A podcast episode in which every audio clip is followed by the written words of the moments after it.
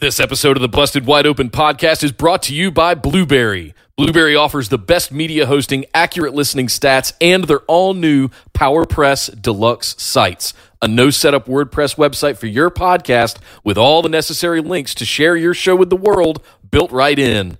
If you currently produce a podcast and are looking for a better host, or if you're looking to start a new one from scratch, head over to orbitaljigsaw.com slash BWO and sign up for the best media hosting and a PowerPress Deluxe site to get your first month absolutely free. That's orbitaljigsaw.com slash BWO or just use the promo code BWO at checkout for your first month absolutely free.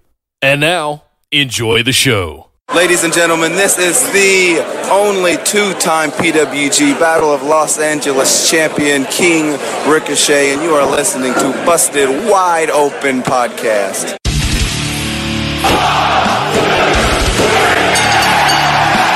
You're listening to the Busted Wide Open Podcast, dropping the elbow on the hottest topics in sports entertainment and the world of professional wrestling. With your hosts, Nick Howell and Sir Ian Dangerous. Coming to you from the Orbital Jigsaw Network Arena in sunny Southern California.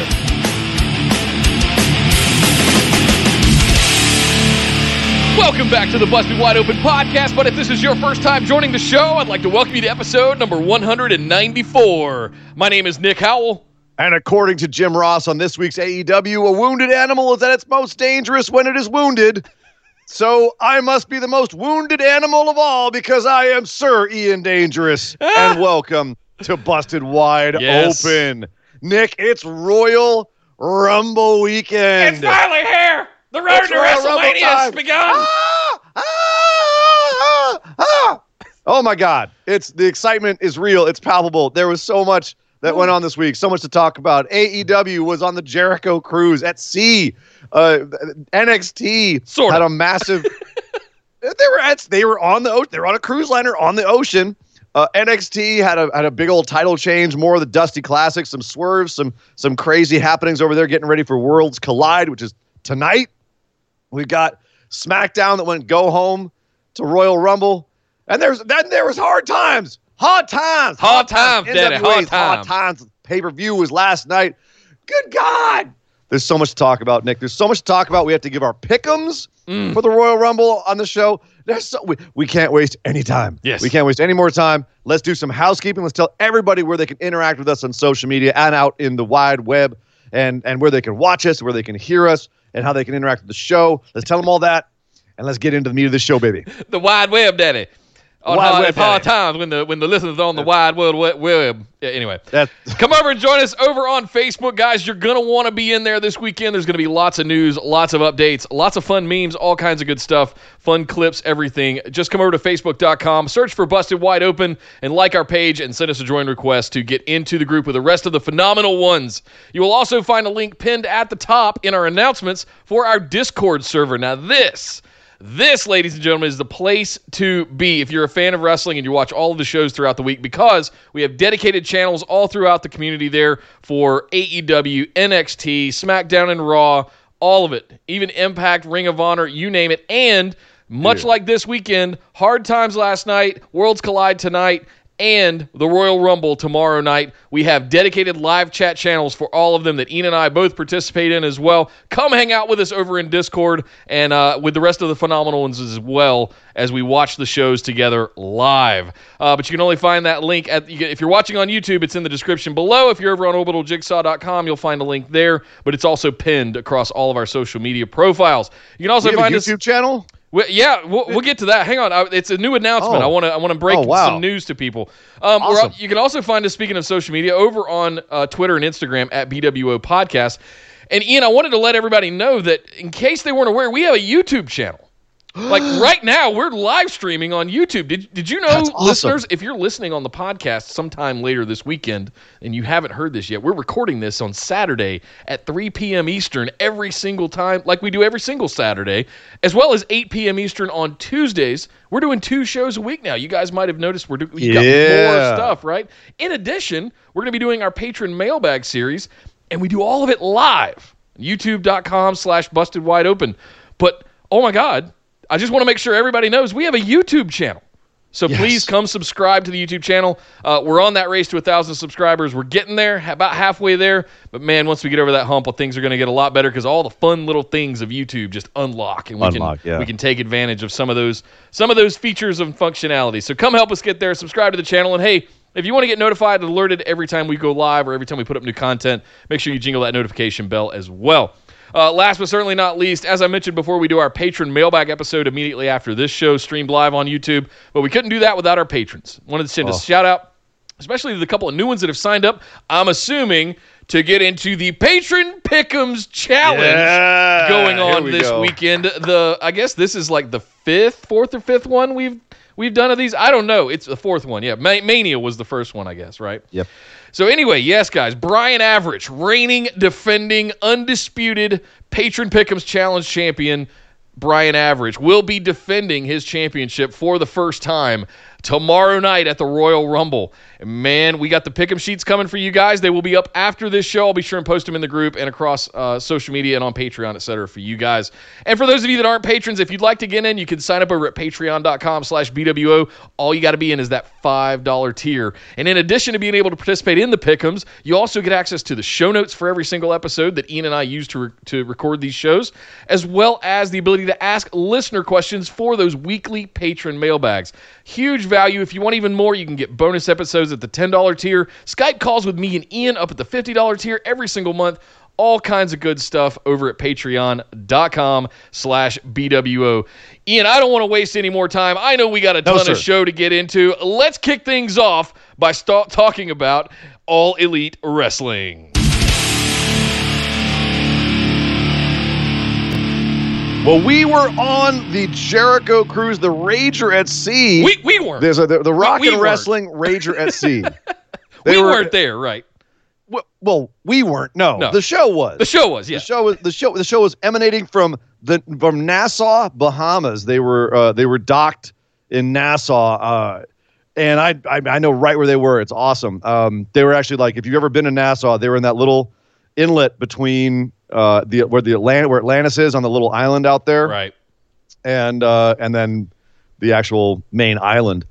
Um, actually, the Atlantis is on a little. It's a little strip of island out there. It's now totally covered with with uh, with stuff. You know, including a huge international resort. But uh, back when my dad lived there, it was called Hog Island, and he used to swim the shark infested waters between the the island and uh, and main Nassau. And uh, now those shark infested waters are filled with other kinds of sharks coming from All Elite Wrestling. And we started off this week with Hangman Page and Kenny Omega getting their tag team title shot against SCU.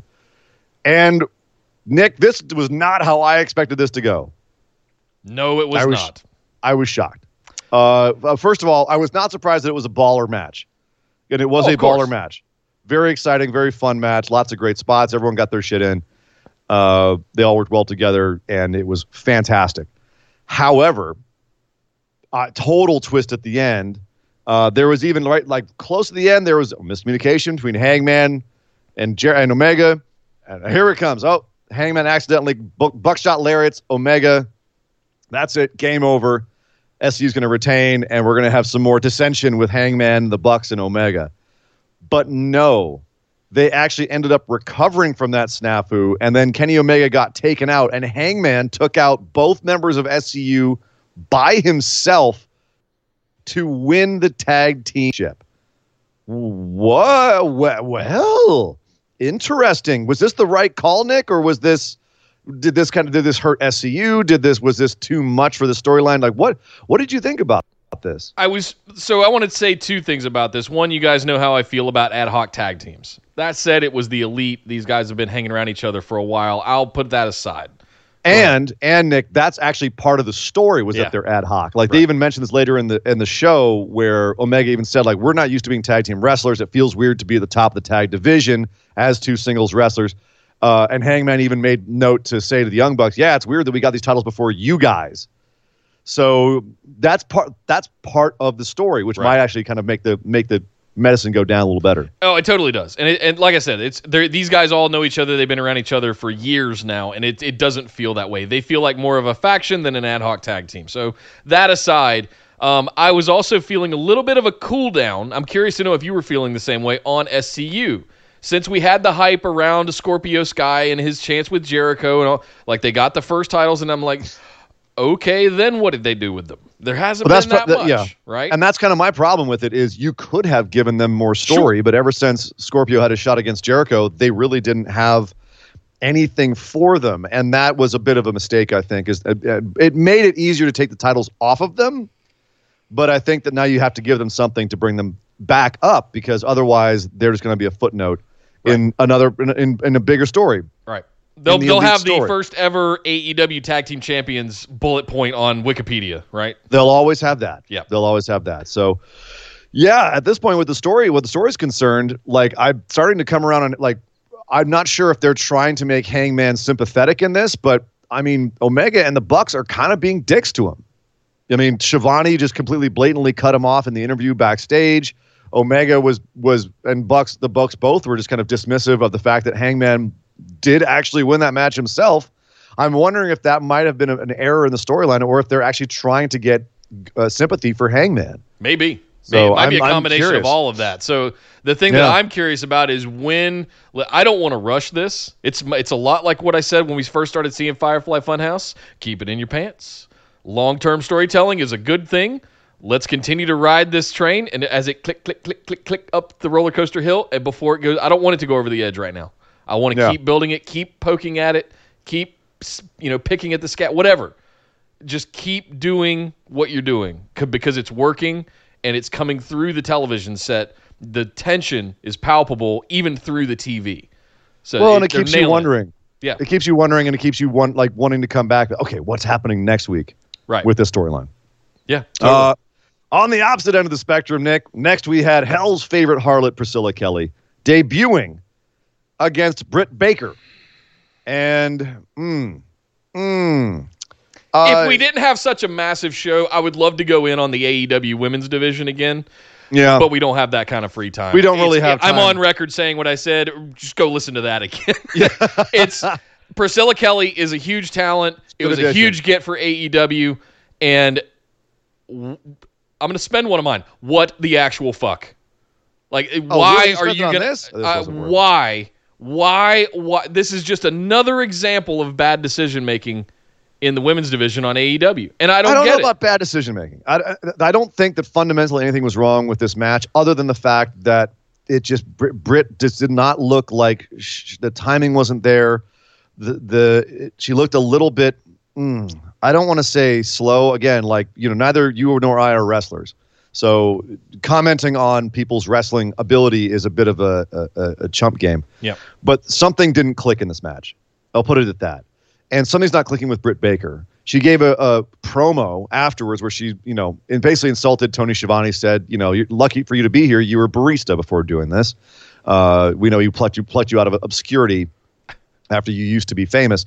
And she, I don't even know if I'd call it a promo because she basically said the same two things, repeated it a few times, tried to talk to the crowd, and then they cut her off and went to commercial. It was it was just it was awkward. The match was awkward. I thought Priscilla Kelly looked good. I mean, I think she's got a, a, good ceiling, but I, man, I can kind of see whether whether pumping the brakes on Britt Baker a little bit here. I was really high on Britt Baker. If you guys remember, you were. six months ago when we were getting ready to kick this off, I was like, "Oh my God, yes, she, oh, she's Yeah. got it all. She's a superstar. Look at that. Oh God, oh the dentist thing's pretty cool. Oh, the lockjaw, that's kind of cool. I like it. Yeah, Nope, over Yeah, it. something- done. something Move on. damn, Nick, Yeah. you're harsh. I've, I've given it an, a good old college try. I've been behind her. I've picked her a few times for all this kind of stuff, and I there is way more talent on this roster. That it, Kris Statlander showed up, and it was like, mm, okay, Britt Baker doesn't matter anymore. That's how I feel about it. What if we got like a real like like if maybe if Blue Meanie came back and she had a love story with, with Blue Meanie? No, big big big guy and love story with a pretty woman. No, only works for you on SmackDown. I have this right. kind of snarky, snide gut feeling that the Britt Baker move and and push in the very early days was a hey Adam Cole, Oh, hey Adam Cole, stop it! They, what- come on they're over. not going to dangle a carrot. Adam Cole is being treated like a king in NXT. I know. There's no carrot they could dangle that for him. inevitably ends. Get out though, here. at some point. T- it's uh, take off your tinfoil hat. We also had a, uh, a very fun tag match Jurassic Express, all three members versus Proud and Powerful and Chris Jericho, Santana Ortiz and Jericho. Fun, fun, fun match. Definitely is how you here to crowd to please the, This is here to please the crowd, get some uh, some big stuff in as well, and just be entertaining. No real plot. It was just a fun match, and it was fun. Awesome. God damn, these guys are Yes, fun. they are. Everyone was having fun in this, and yet you know also got to show how athletic they were as well. Uh, Luchasaurus is still over as hell. Marco's stunt is getting more over by the minute. Um, he actually had. I loved the finish to this match, which was Marco versus Jericho, and Marco, and the, and the commentary team did a great job of, of underlining this. Was that Marco did not have the physical leverage to keep Jericho down. He kept like small packaging him or schoolboying schoolboying him, uh, and Jericho just kept like kind of somewhat easily kicking out. He was just getting he couldn't keep up with Marco because he was so fast. But at a certain point, Jericho, you know, he caught him. The fly that was buzzing around his head, he smacked him, gave him the uh, Judas effect. Marco was, and, yeah, he was dead. Two things I want to talk about in this match, three. or at least highlight. One, Marco Stunt coming out in a child's life preserver. Just I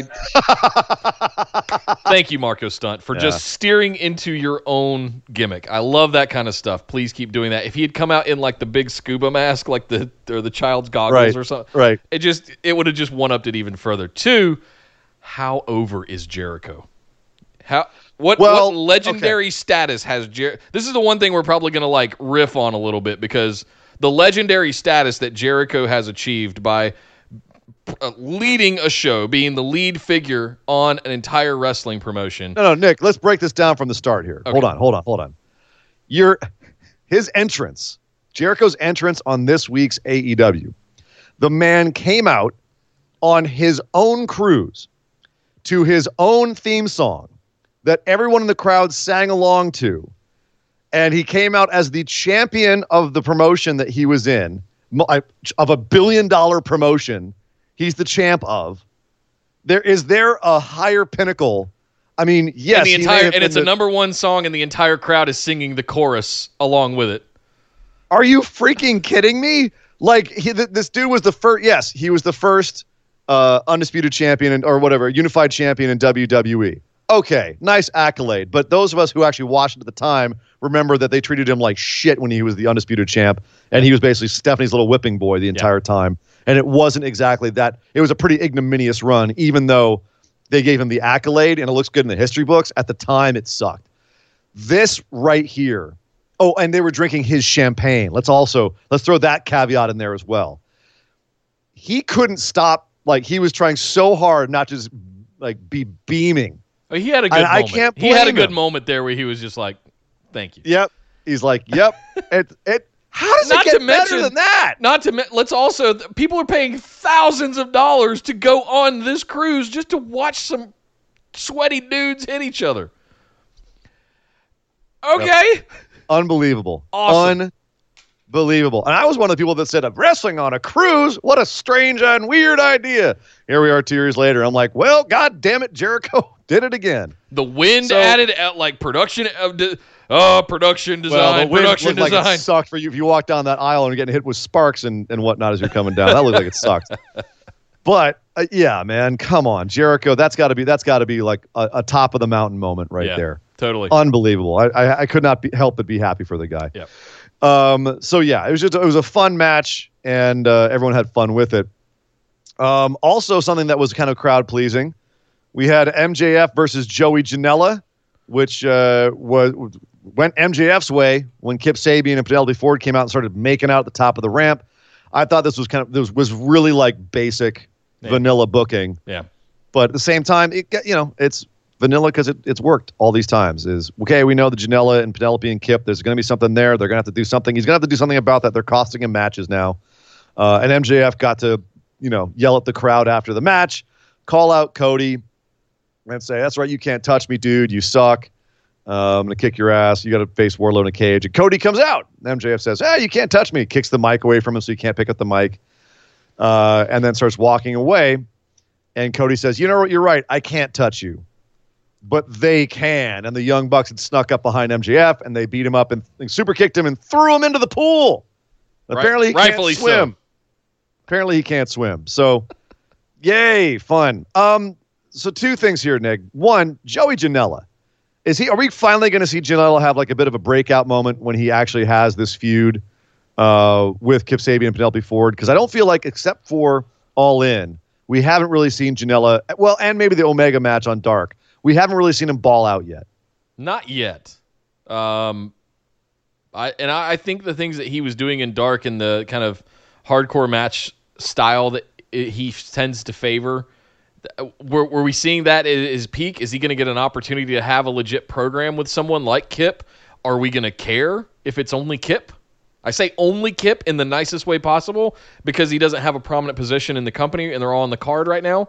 But yeah, but he's facing Cody next week, so maybe that's a building up for that. So they're setting him up to understand. be. So yeah. does Joey come out next week to interfere with that, and it gets a little bit of heat on it because if you put those two out there together, it's going to be like, all right, that match happened. Wh- Why are we? What are, what are the stakes? Why are we supposed to Yeah. care? What's the story? Right, and that's kind of what I'm worried about here is that you know they haven't really set up Janela enough to be the baby face in this. You know, so I don't know. We'll we'll see. I, I'm not. It's not quite clicking for me yet, but it, it totally could, and We'll see. You could just be barking up a tree. Uh, I think one last thing I just want to touch on here is, God damn it, Jr. It's not sweet chin music in AEW. the Bucks kick MJ in the face, and Jared Jr. can't help it. It's sweet chin music.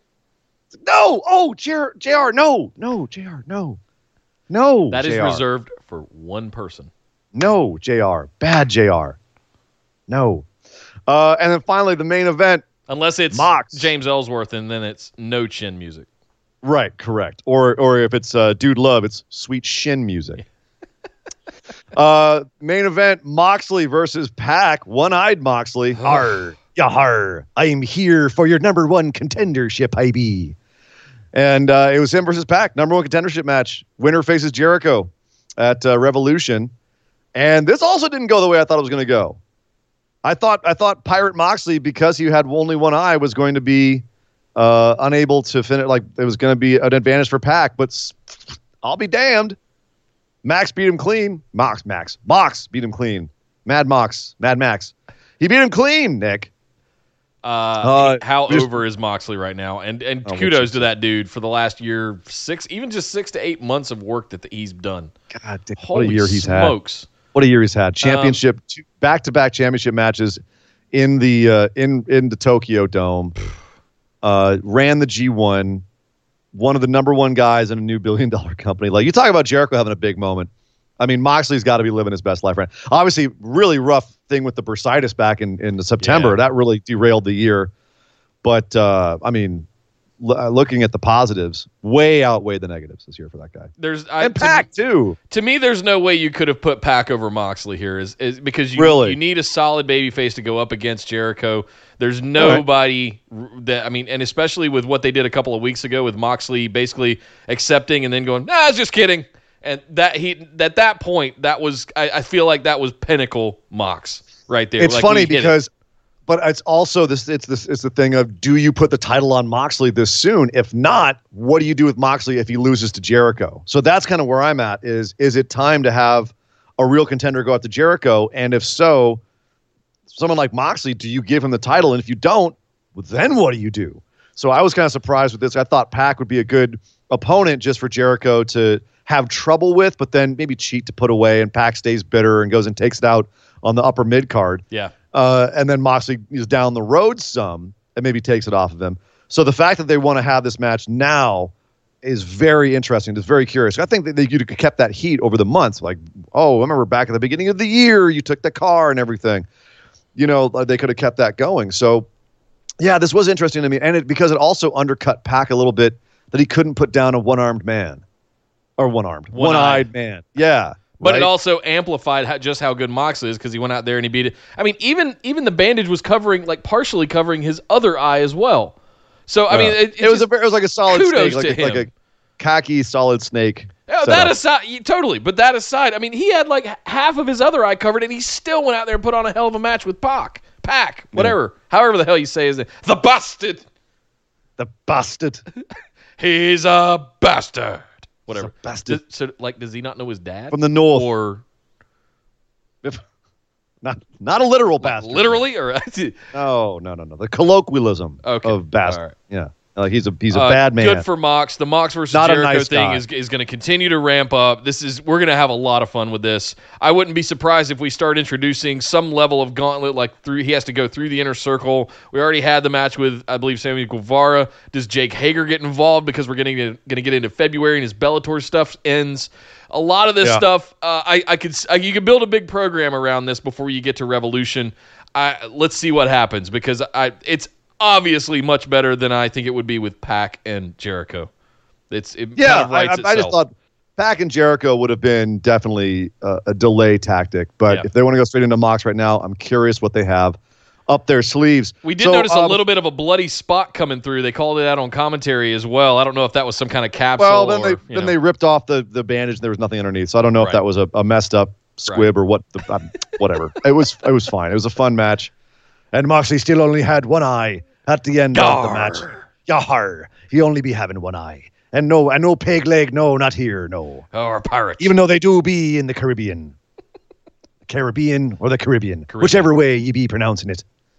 So, what was your overall thought on kind of like this theme episode, like the Jericho Cruise episode? Was it was it was it fun? Like all the like you know ha- having like fun with where they were, like uh, Marco Stunt and the life preserver and MJF getting thrown in the pool and some of the fun they had with it, or was it like you think it was too light of an episode, like too silly of an episode where they No. kind of skated by on their theme and their kind of like special, the, the you know the special nature of it. One key difference: the audience. This was like uh, NXT at Full Sail. The the crowd is 100% engaged, 100% full of marks that know the songs, know the entrances, know the performers, know everything about the roster. Not And Jesus. not a 15,000 person fil- full of filthy casuals that are going to sit there most of the time. This was this was the AEW equivalent of going to having 500 people at Full Sail. And, and because and and to that point, that's a good thing because it made it that much better of a show. Yeah. So that that's my that was my one take. I liked the wind. I liked the the fact that they kept the production mostly the same. Like how they got all of that on a cruise ship. Genuinely Yeah. impressed. All the pyro, all the ramp, all the ring, every, just everything. You got it on the deck of a cruise ship. Kudos. I I come from a shipping background in a way, mechanical engineering. So I, I'm like that was that was pretty clever, pretty pretty good that they got that pulled off. So Yeah, it's pretty wild. But uh, well, what was interesting is that you know there's a lot of social media coming out from the rest of the cruise, and obviously all the wrestlers were on board too, having a good time. Much of like karaoke uh, videos out, Moxley destroying Sweet Caroline, that sort of thing. Um, but apparently kayfabe was alive for some people, but not others. Uh, Andy Jessup actually reminded me of this in the chat. Uh, that Moxley kept that eye patch on the entire cruise. yeah, sell it, man. Like he was, he was. But then on the other side, conversely, Jericho had a Fozzy show there. You know, he had a he had a, he had a, he had a concert, and Marco Stunt got up on stage with them and sung "Sunglasses at Night" with them. And by the way, I've seen the video. Uh, upstage Jericho hugely. Jericho's pitch is questionable. Marco's is spot. Marco's got a great singing voice. Nailed it. Uh, so there goes kayfabe right there, right out the window. Sure, but I mean But- that's what those people are paying for, though. You know, Of course, it's like paying yeah. for meet and greets. You know, But this is what I'm saying. Like, this is one of those instances where, like, people are, oh, you got to keep kayfabe at all time, or you could actually, you know, have fun. And we're, it's, come on, man, we're all, we're all. I'd be pissed if I paid thousands of dollars to go on this like specialty cruise. Like, imagine if you paid ten thousand dollars to take your family of four on the Disney cruise, and there were no Disney characters in costume on the Disney cruise. Wouldn't you be pissed off? yes. Well, but well, but I mean, that does sounds like the costumes weren't on all the time in this. Is kind of what I'm saying. You know what I mean? But it's different Okay. with this one. Like We're you know, saying the same thing. They're not. We're, we're saying the same. You you were on the same. Yeah. Uh. So yeah, this sound looks sound like a lot of fun. Looked like a lot of fun. There's another one next year. So more to come. There's also more to come on this show, Nick, because we have tons more to talk about, including next up we've got NXT. Lots to unpack that went down on this episode Oh. of NXT. We've got Worlds Collide happening tonight, and a lot of things continue to build around that. We have the Royal Rumble tomorrow, and there's a lot of scuttlebutt and speculation about is anybody coming up for the women's or the men's. We had title contentions. Holy smokes, what they can put in two- an hour and a half uh, of NXT uh, is amazing to me. Uh, we kick things Man. off right away with the Dusty Classic. The, I guess it's the semifinals, technically, right? Now we, we know our finals now. The the Yeah. Broserweights defeat Imperium. What? Mm. This is the one that I just went, what? Yeah, I was actually both. I was shocked at. Uh, I guess looking back, looking back, and now that we know our Dusty finals, I kind of went, all right, okay, yeah, I see it, uh, and I like it. But definitely some shocks on this. Uh, Imperium taken out of the Dusty Classic, and on the other side, and oh, by the way, in a baller match, no shock there. Both this these. match was Yeah. awesome. Both these matches. Well, so the other side of things, uh, I knew that Grizzled Young Vets and Undisputed Era was going to be great. I'm a little bummed that the finish was Imperium coming out to stare down Undisputed Era from the crow's nest and costing them the victory, and Grizzled Young Vets going on. I like Grizzled Young Vets going on, but I thought it should have been a straightforward finish the way it was with Imperium. Just my thoughts on it. Like, give it a clean finish. Just show Grizzled Young Vets are that good. Because now, if Grizzled Young Vets beat the Broserweights in the finals, Broserweight's going to look like jokers because they couldn't take out the guys who couldn't take out Undisputed Right. Era clean. Good point. So that's just my beef on that. Um, that being said, I like the fact that you had all these UK tag teams in here, and one of them's going to the finals. Um, but that being said, Nick, let's, let's look at these finals. You have a real tag team, Grizzled Young Vets. Granted, they started off as two singles guys way back in the day, but at this point, you know they've been so did so did Fish and O'Reilly, sort of. Uh, but you know, at this point, they've won the, the UK tag belts. They're a tag team. Much done, and Matt Riddle, who really are just two singles guys they threw together for a tag team. Is this going to be another Dusty Classic where two singles guys that are a tag team win the whole thing again, Yep. like Aleister Black and Ricochet, Yep. like Finn Balor and Samoa Joe? Yep. You think Bro- Broserweights are taking it again? Yep. Uh, hmm. I had originally thought Grizzled Young Vets, you know, but, but you said Imperium at from the very beginning, I believe.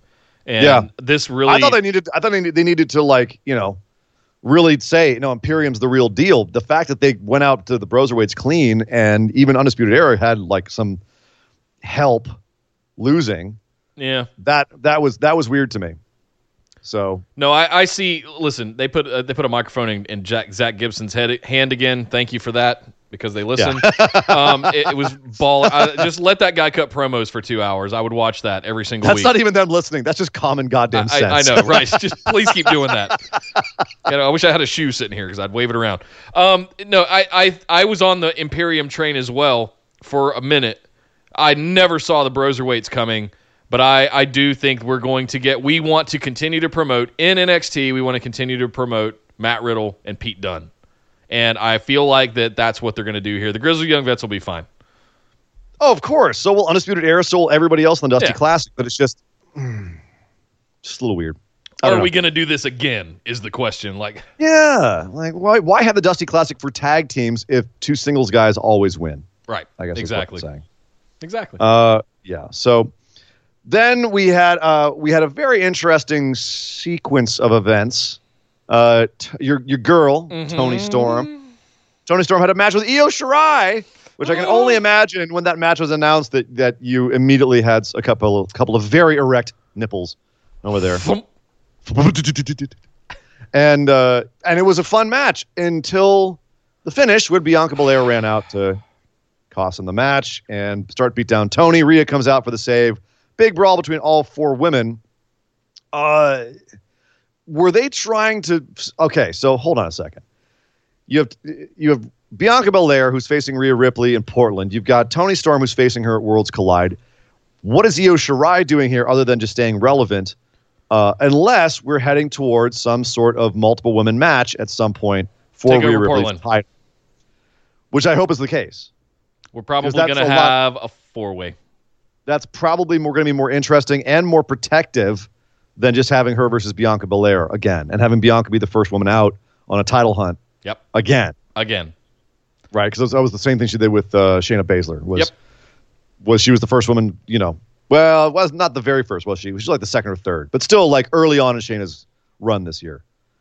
B- Bianca was taken out. So Yeah, I'm looking at this. So let's play this out hypothetically. I, my gut feeling tells me Takeover Portland's going to have a fatal four way for the women for the, uh, excuse me the women's division NXT Championship. Um, I- I'm looking at this going Toni, Io, Bianca, Rhea.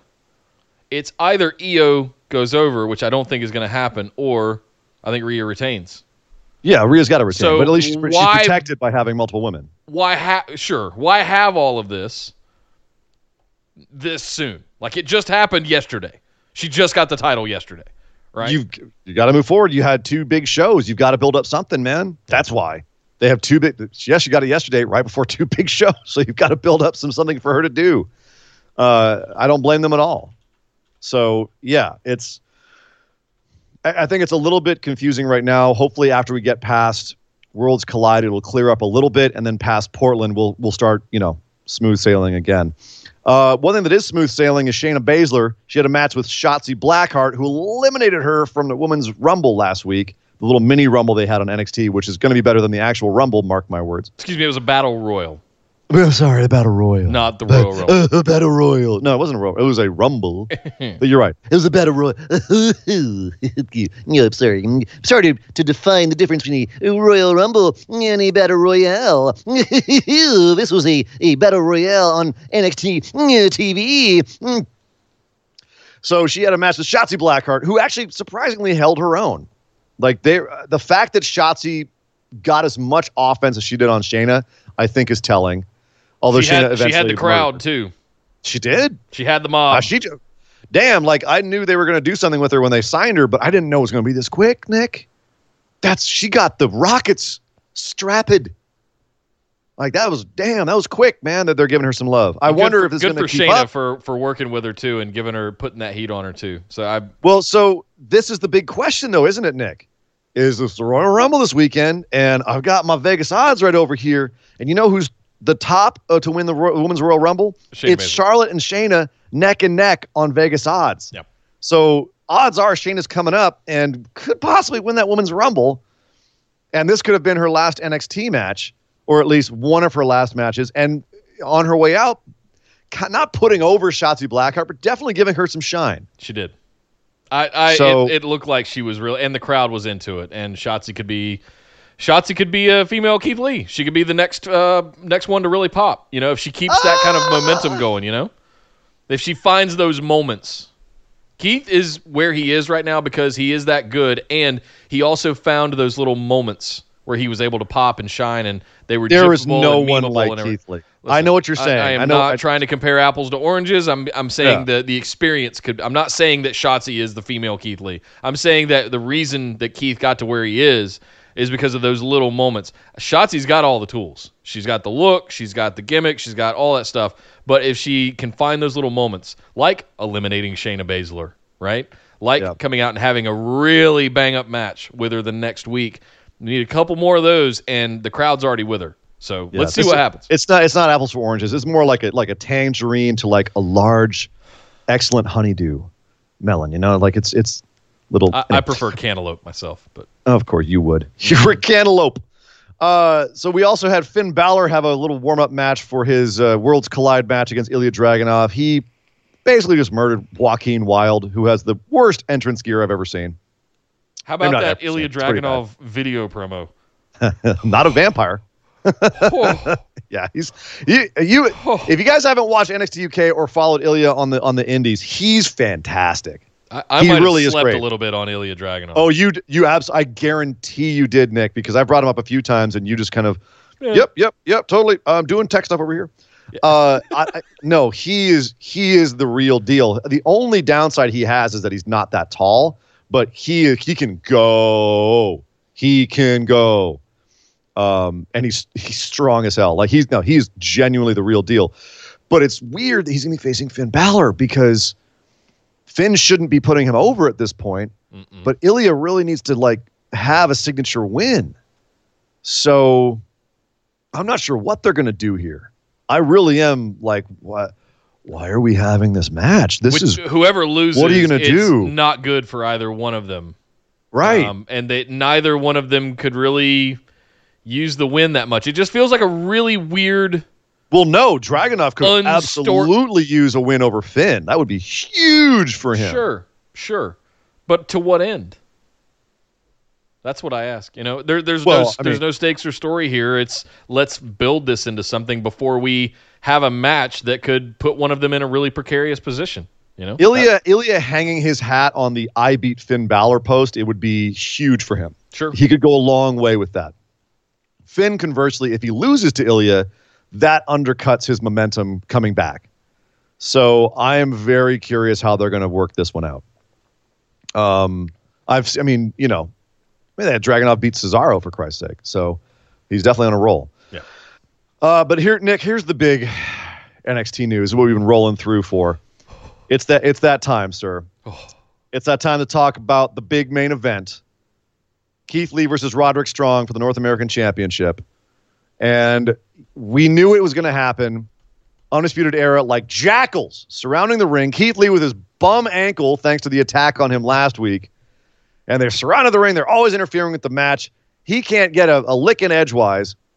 But I will be goddamn, Nick, if somehow, some way, the big man triumphs, puts down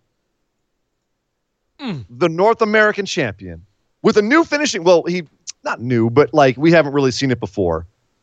Uh, and beats Roderick Strong. Keith Lee is your new North American champion. Oh, I'm, my ting- I'm tingling. I, I just I Bask in the glory. it just I'm wearing so guys I'm wearing my King Ricochet shirt today because I don't have a Keith Lee one yet and the reason this is important to me is because we saw Ricochet in PWG and we saw Keith Lee I think less than a year later when he got the championship uh, in PWG and just it's man Keith Lee was one of the guys that along with Ricochet that I like first latched onto from the Indies uh, there Yeah. in LA and just to see him. Hi, Dog Ziggler. Yes, we know you're excited about the win as well. Uh, we'll be back to Yes, you in a moment.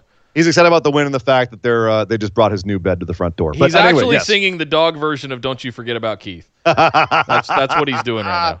Um, He's, he's doing his best imitation of the uh, the Baron Corbin uh, Roman Reigns intro theme. Yeah. you said you had the Vegas odds up.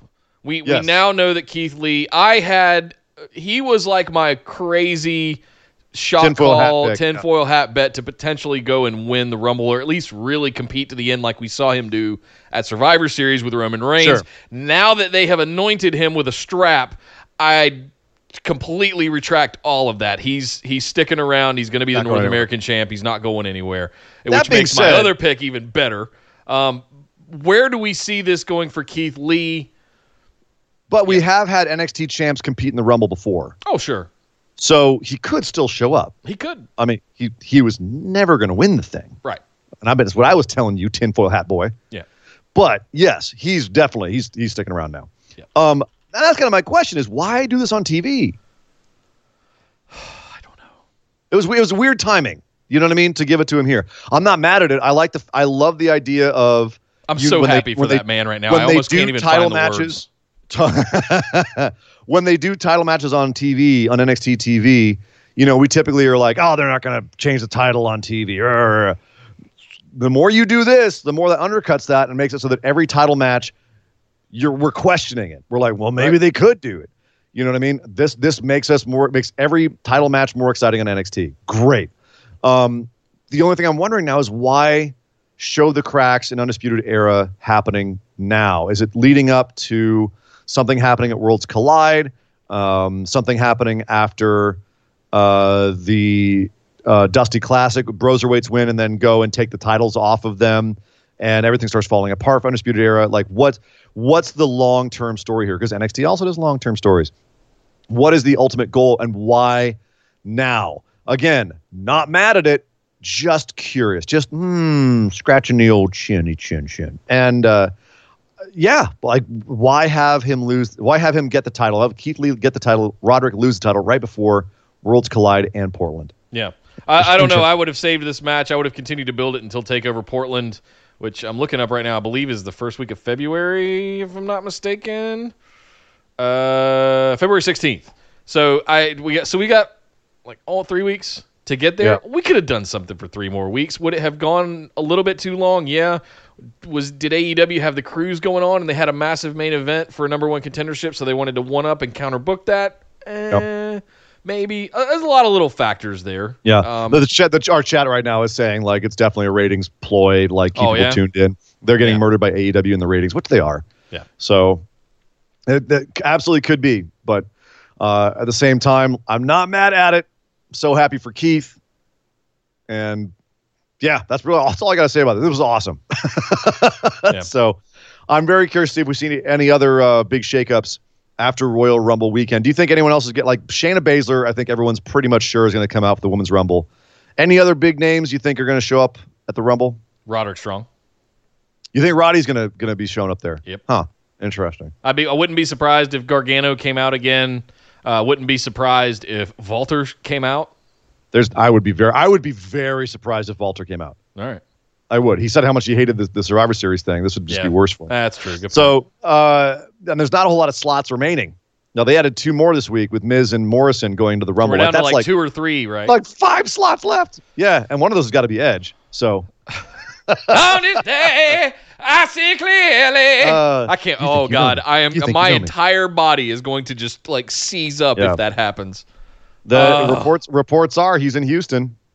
And they have Anyway. that picture of him looking at the rated R superstar knee pads. Oh, that's old one. That's an old picture. Yeah, the roof. The roof will come. There's no roof. It's a baseball stadium. You The guys place will thought come the unglued. New Day coming out for Mania a couple years ago was the huge pop, or the sorry, the Hardy Boys return. Hardy Boys. a couple Yeah. years ago was the big. Oh pop. Jesus. No, no, no, no. Edge comes Yeah. out. You hear Metalingus kick. Blah blah blah blah blah blah blah. You're gonna hear thirty thousand people lose their friggin' minds.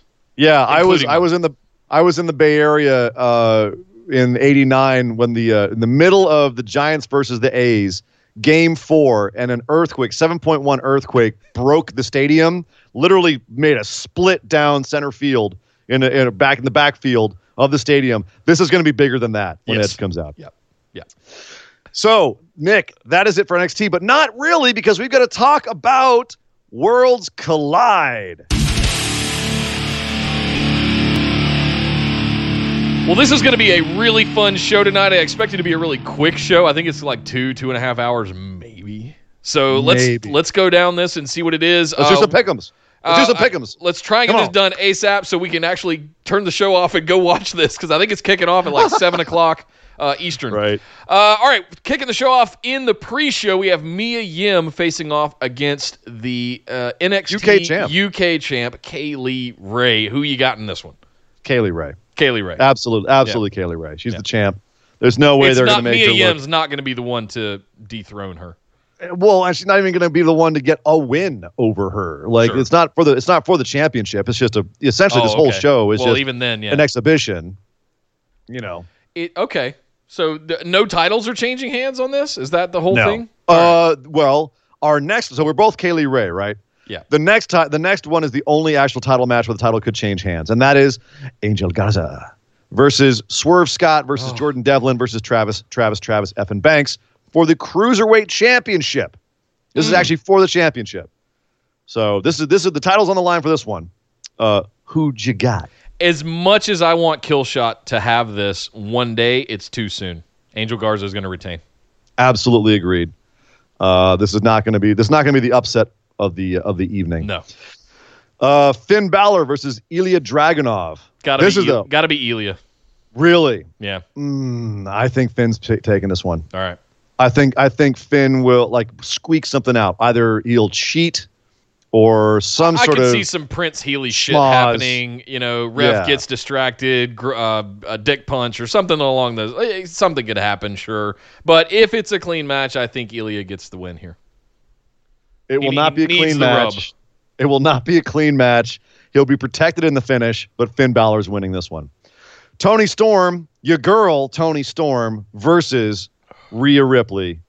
Come on, Nick. Are you going to stick to your guns or are you going to be I am. like me and pick Rhea Ripley? Uh, because it's not a title match, I'm going to pick Toni Storm because it's going to put make her title contention that I think is going to be a four way in the future even Uh-huh. more relevant. So Toni Storm right. gets one over on Rhea Ripley here, and she will now have three victories, three Hmm. pinfalls that she can refer to back to Rhea Ripley. So I'm not Toni mad Storm. at your booking there. I'm not. I I mean, like, I like the idea that this is because it's non-title. She can get the, and that, that's what they do in the main roster all the time. Is like, you know, the the contender has a win over the champ.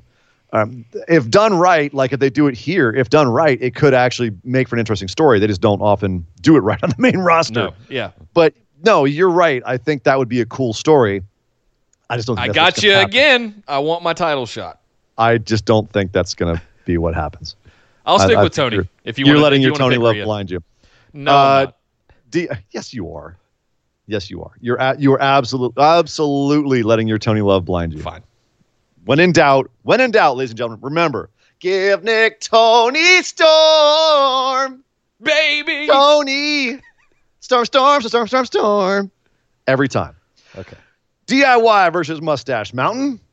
This is gonna this is gonna be the match of the night. I think. It's got to be DIY. I think I, th- I think they're gonna blow people's minds. This the cruiserweight match and the next match, Undisputed Era versus Imperium. Oh, God.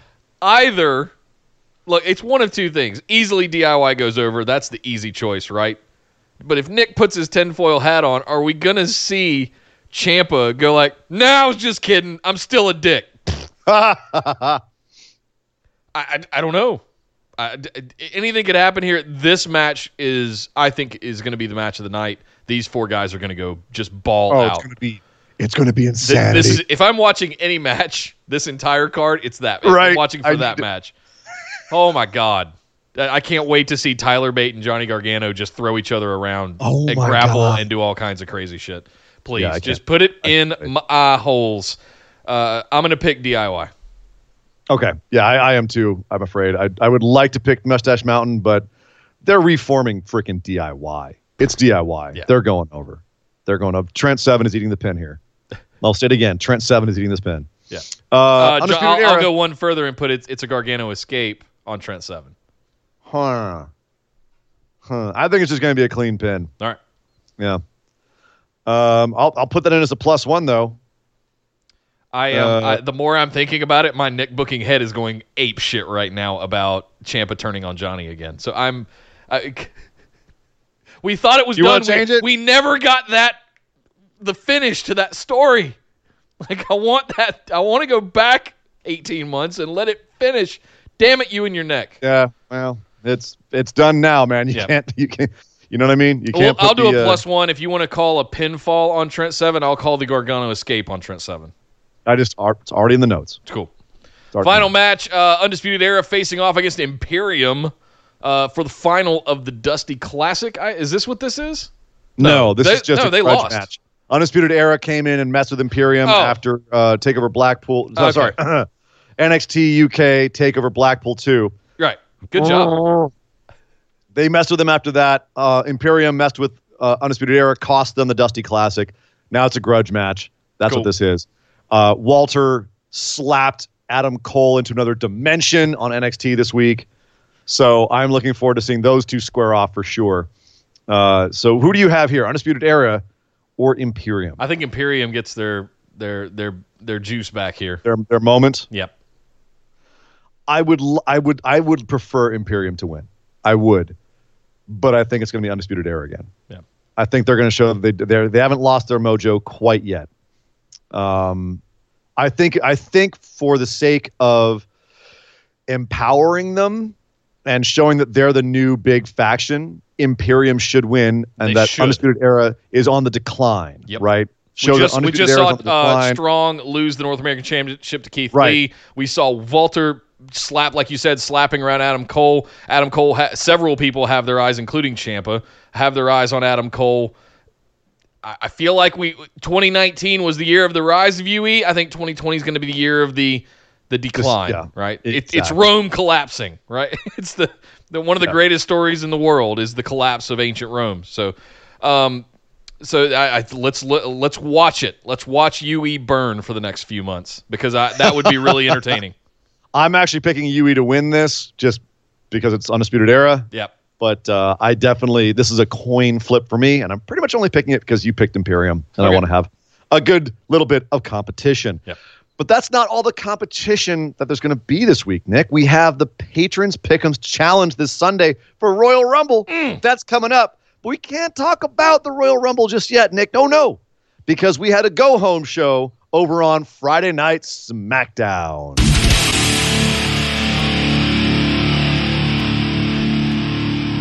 Are you ready?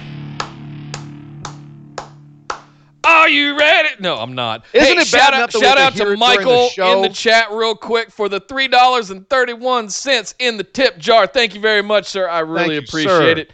Thank you for your Why not donation. three dollars three dollars and sixteen cents? I'm, I'm not sure. I think it's was that some underlying meaning in the 331 that I don't know about. I don't. I don't know, but I'm not mad at it. All right, cool. I, I appreciate every cent counts, man. Yeah. So Thank I you guys it. very much. I really appreciate Yes. it. Uh, kicking thing, well, not kicking things off. Um, in the middle of the show, in a weird spot, the big one. We had several big stories in motion. Um, I really liked the way. I want to start off at the top. I really like the way we closed out SmackDown this week.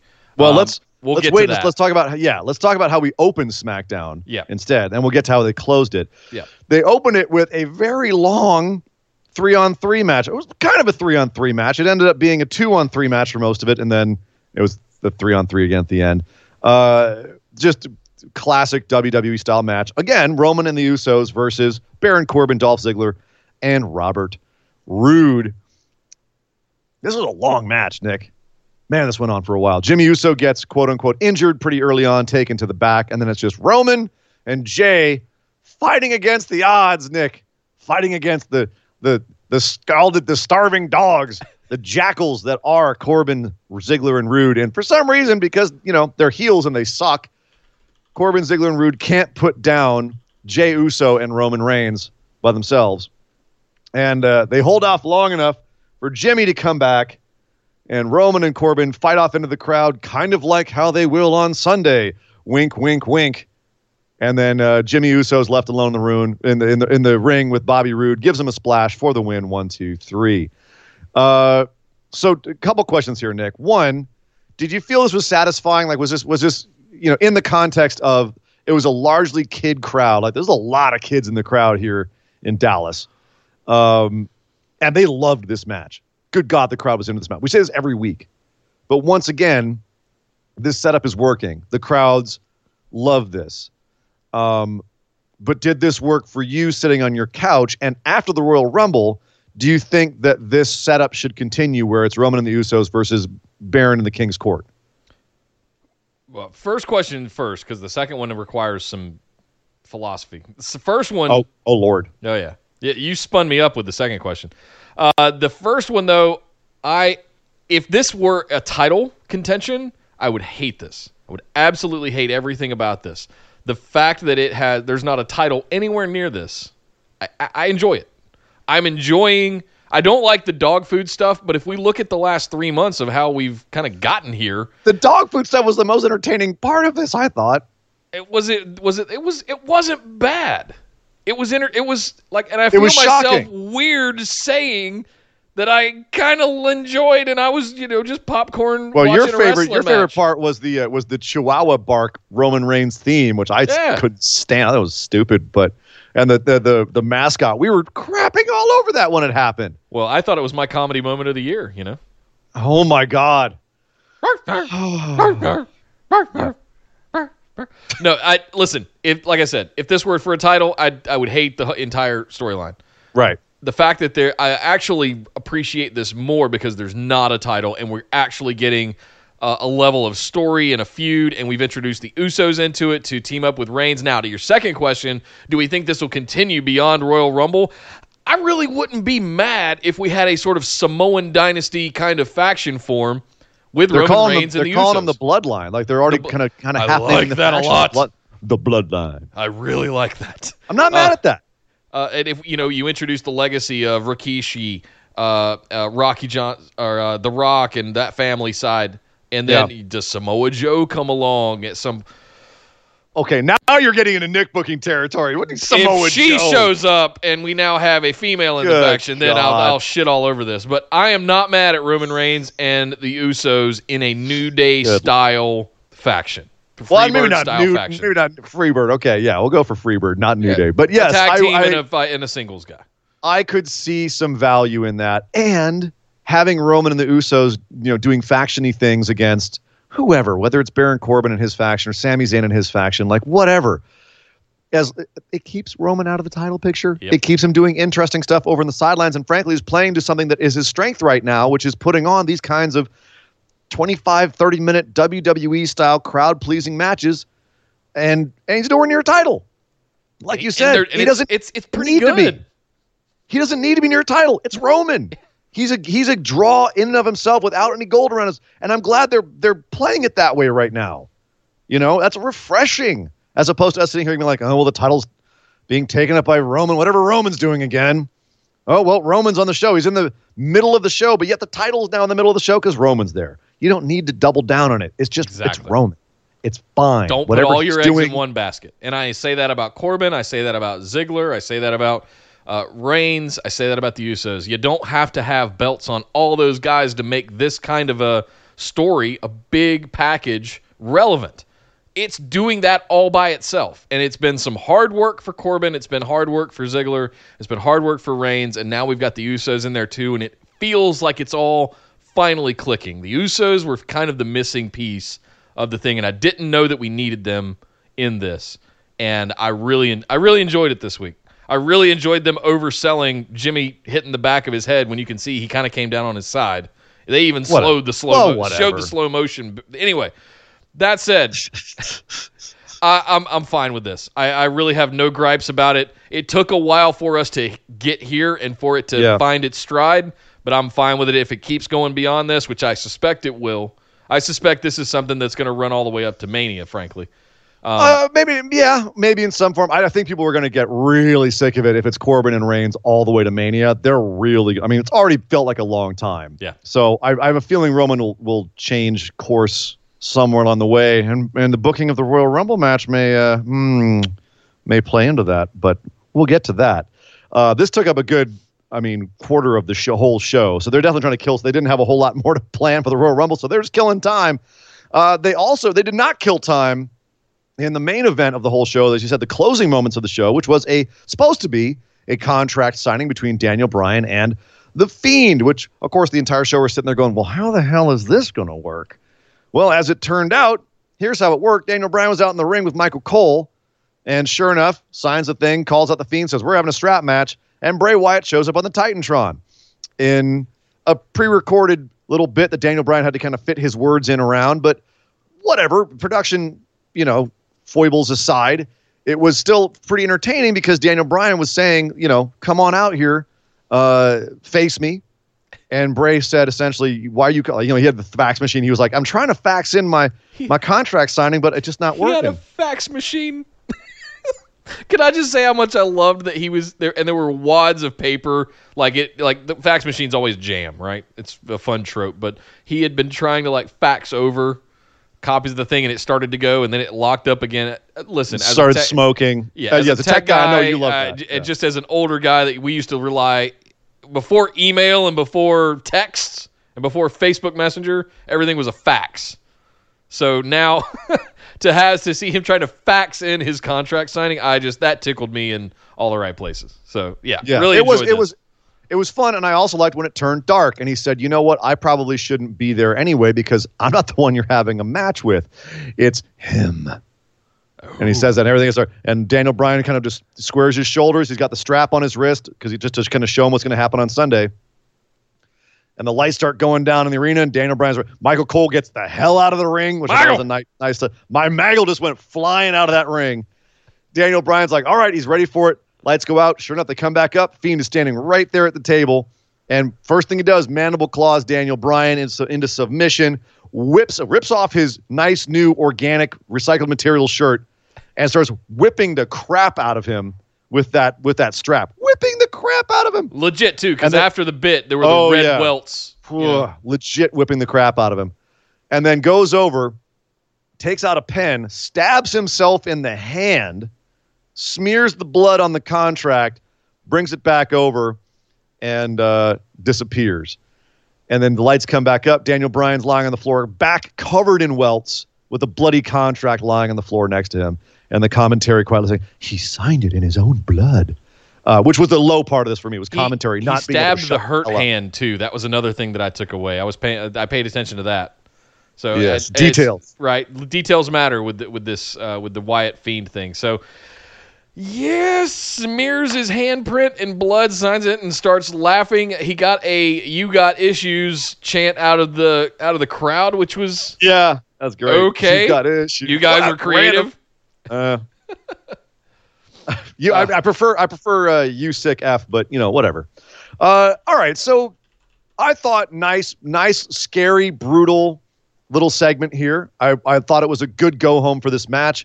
It's uh, planted some doubt in my mind because Daniel Bryan got beaten down here. It's like, well, maybe does, does Daniel Bryan actually maybe have the Fiend's number, or is he going to come back from this, or is this just kind of showing that maybe Daniel bit off more than he could chew? That I loved I loved the signing it in his own blood. I thought that was a great detail. Um, it's keeping the fiend just genuinely terrifying. So yeah, I I also I dug this, uh, except for the goddamn commentary. Corey and Michael just not able to shut up over on the sidelines while Bray's doing this stuff, and they're just having to like quietly pretend like they're scared of him. Yeah, that that that pissed me off. But aside from that, I thought good go home for this for this match. Yeah. Um, yeah, I, I really don't have anything else to say about that. That was, it just, it was what it was. I was like, cool. I'm looking forward to seeing what you guys do with this match because this could easily turn into a quick squash. I think it And- should be. But will that be satisfying for people? It Like, will- are people going to be like, ah? Yeah. Next, Daniel Bryan got ahead of himself. You know, uh, we bought we bought some time to get to, ma- then to the what- Rumble, and then we find whoever But what do you do with Daniel Bryan then? What do you do with Daniel Bryan if, if, uh, if he gets crushed fine. by the Fiend? he'll be fine. I'm okay, more interested in what's next for the Fiend and Bray Wyatt, and I think we're gonna have an outcome from Royal Rumble. Someone who recently turned a very face, and that's my whole thing. We'll get to that when we get to our pickums. but I'm Uh-huh. not. I'm not spoiling that right now. Okay. All right. Well, then let's move on and talk about the rest of the show. Um, I felt like overall SmackDown was a little bit flaccid this week, but better than it has been. Agreed. And partly because they, in my opinion, they, if not completely turned the ship around, then they did a great job of writing, or re, like writing the course of one of the word, like the the less uh, well done angles they've had recently, and that was Lacey and, and Bayley mm-hmm. where I just haven't felt like it clicked at all yet. Lacey has just not really. She's been a face, but it's just kind of generic. Uh, Bayley hasn't really come across as really like just a, a asshole heel. Like you can't really buy into her yet. Uh, much that they've tried, it just hasn't clicked.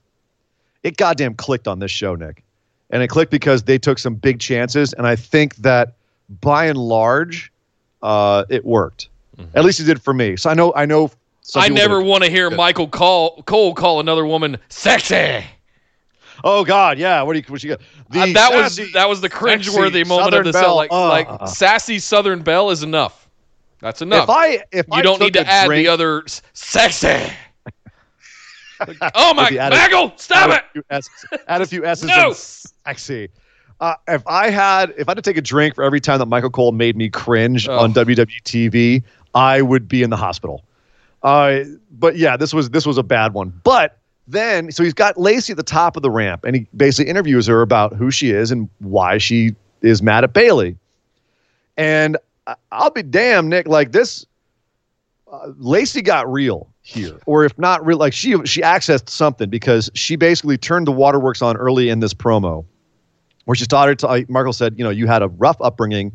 You want I know you want to try to give a better life for your daughter now and, and show people that you can, you know, overcome these things. And Lacey started talking about her father and his trouble with addiction and mental illness and dealing with that and like saying he never came out of it. You know what I mean? Like he never got the help he needed. And she started breaking down. And they actually, she didn't stop breaking down for the next little bit until they they had to go to they didn't have to, but I think they it was scripted that they go to a video package of her and Bayley's feud. Bayley insulting her daughter and getting in her daughter's face, Sasha getting in her daughter's face.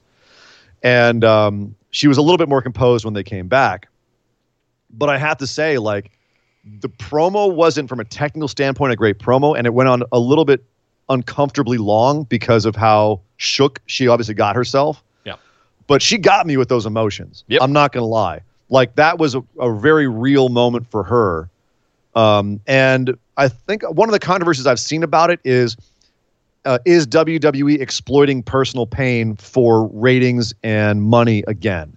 where they're utilizing her real pain and her real suffering in her life um, as a way to make themselves money and get this angle over. Do you think that that's the case here? Like I, I've seen people call out like uh, Charlotte and Reid Flair, uh, where they where they brought up that storyline. I didn't feel this was exploitative in that way. I, feel felt like, this was in.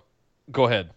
I was just gonna say I felt like this was more in Lacey's control, and that she actually she didn't get too specific about it to the point where it was exploitative. It just felt like uh, she was melding her real life with her character a bit, uh, and it it it didn't.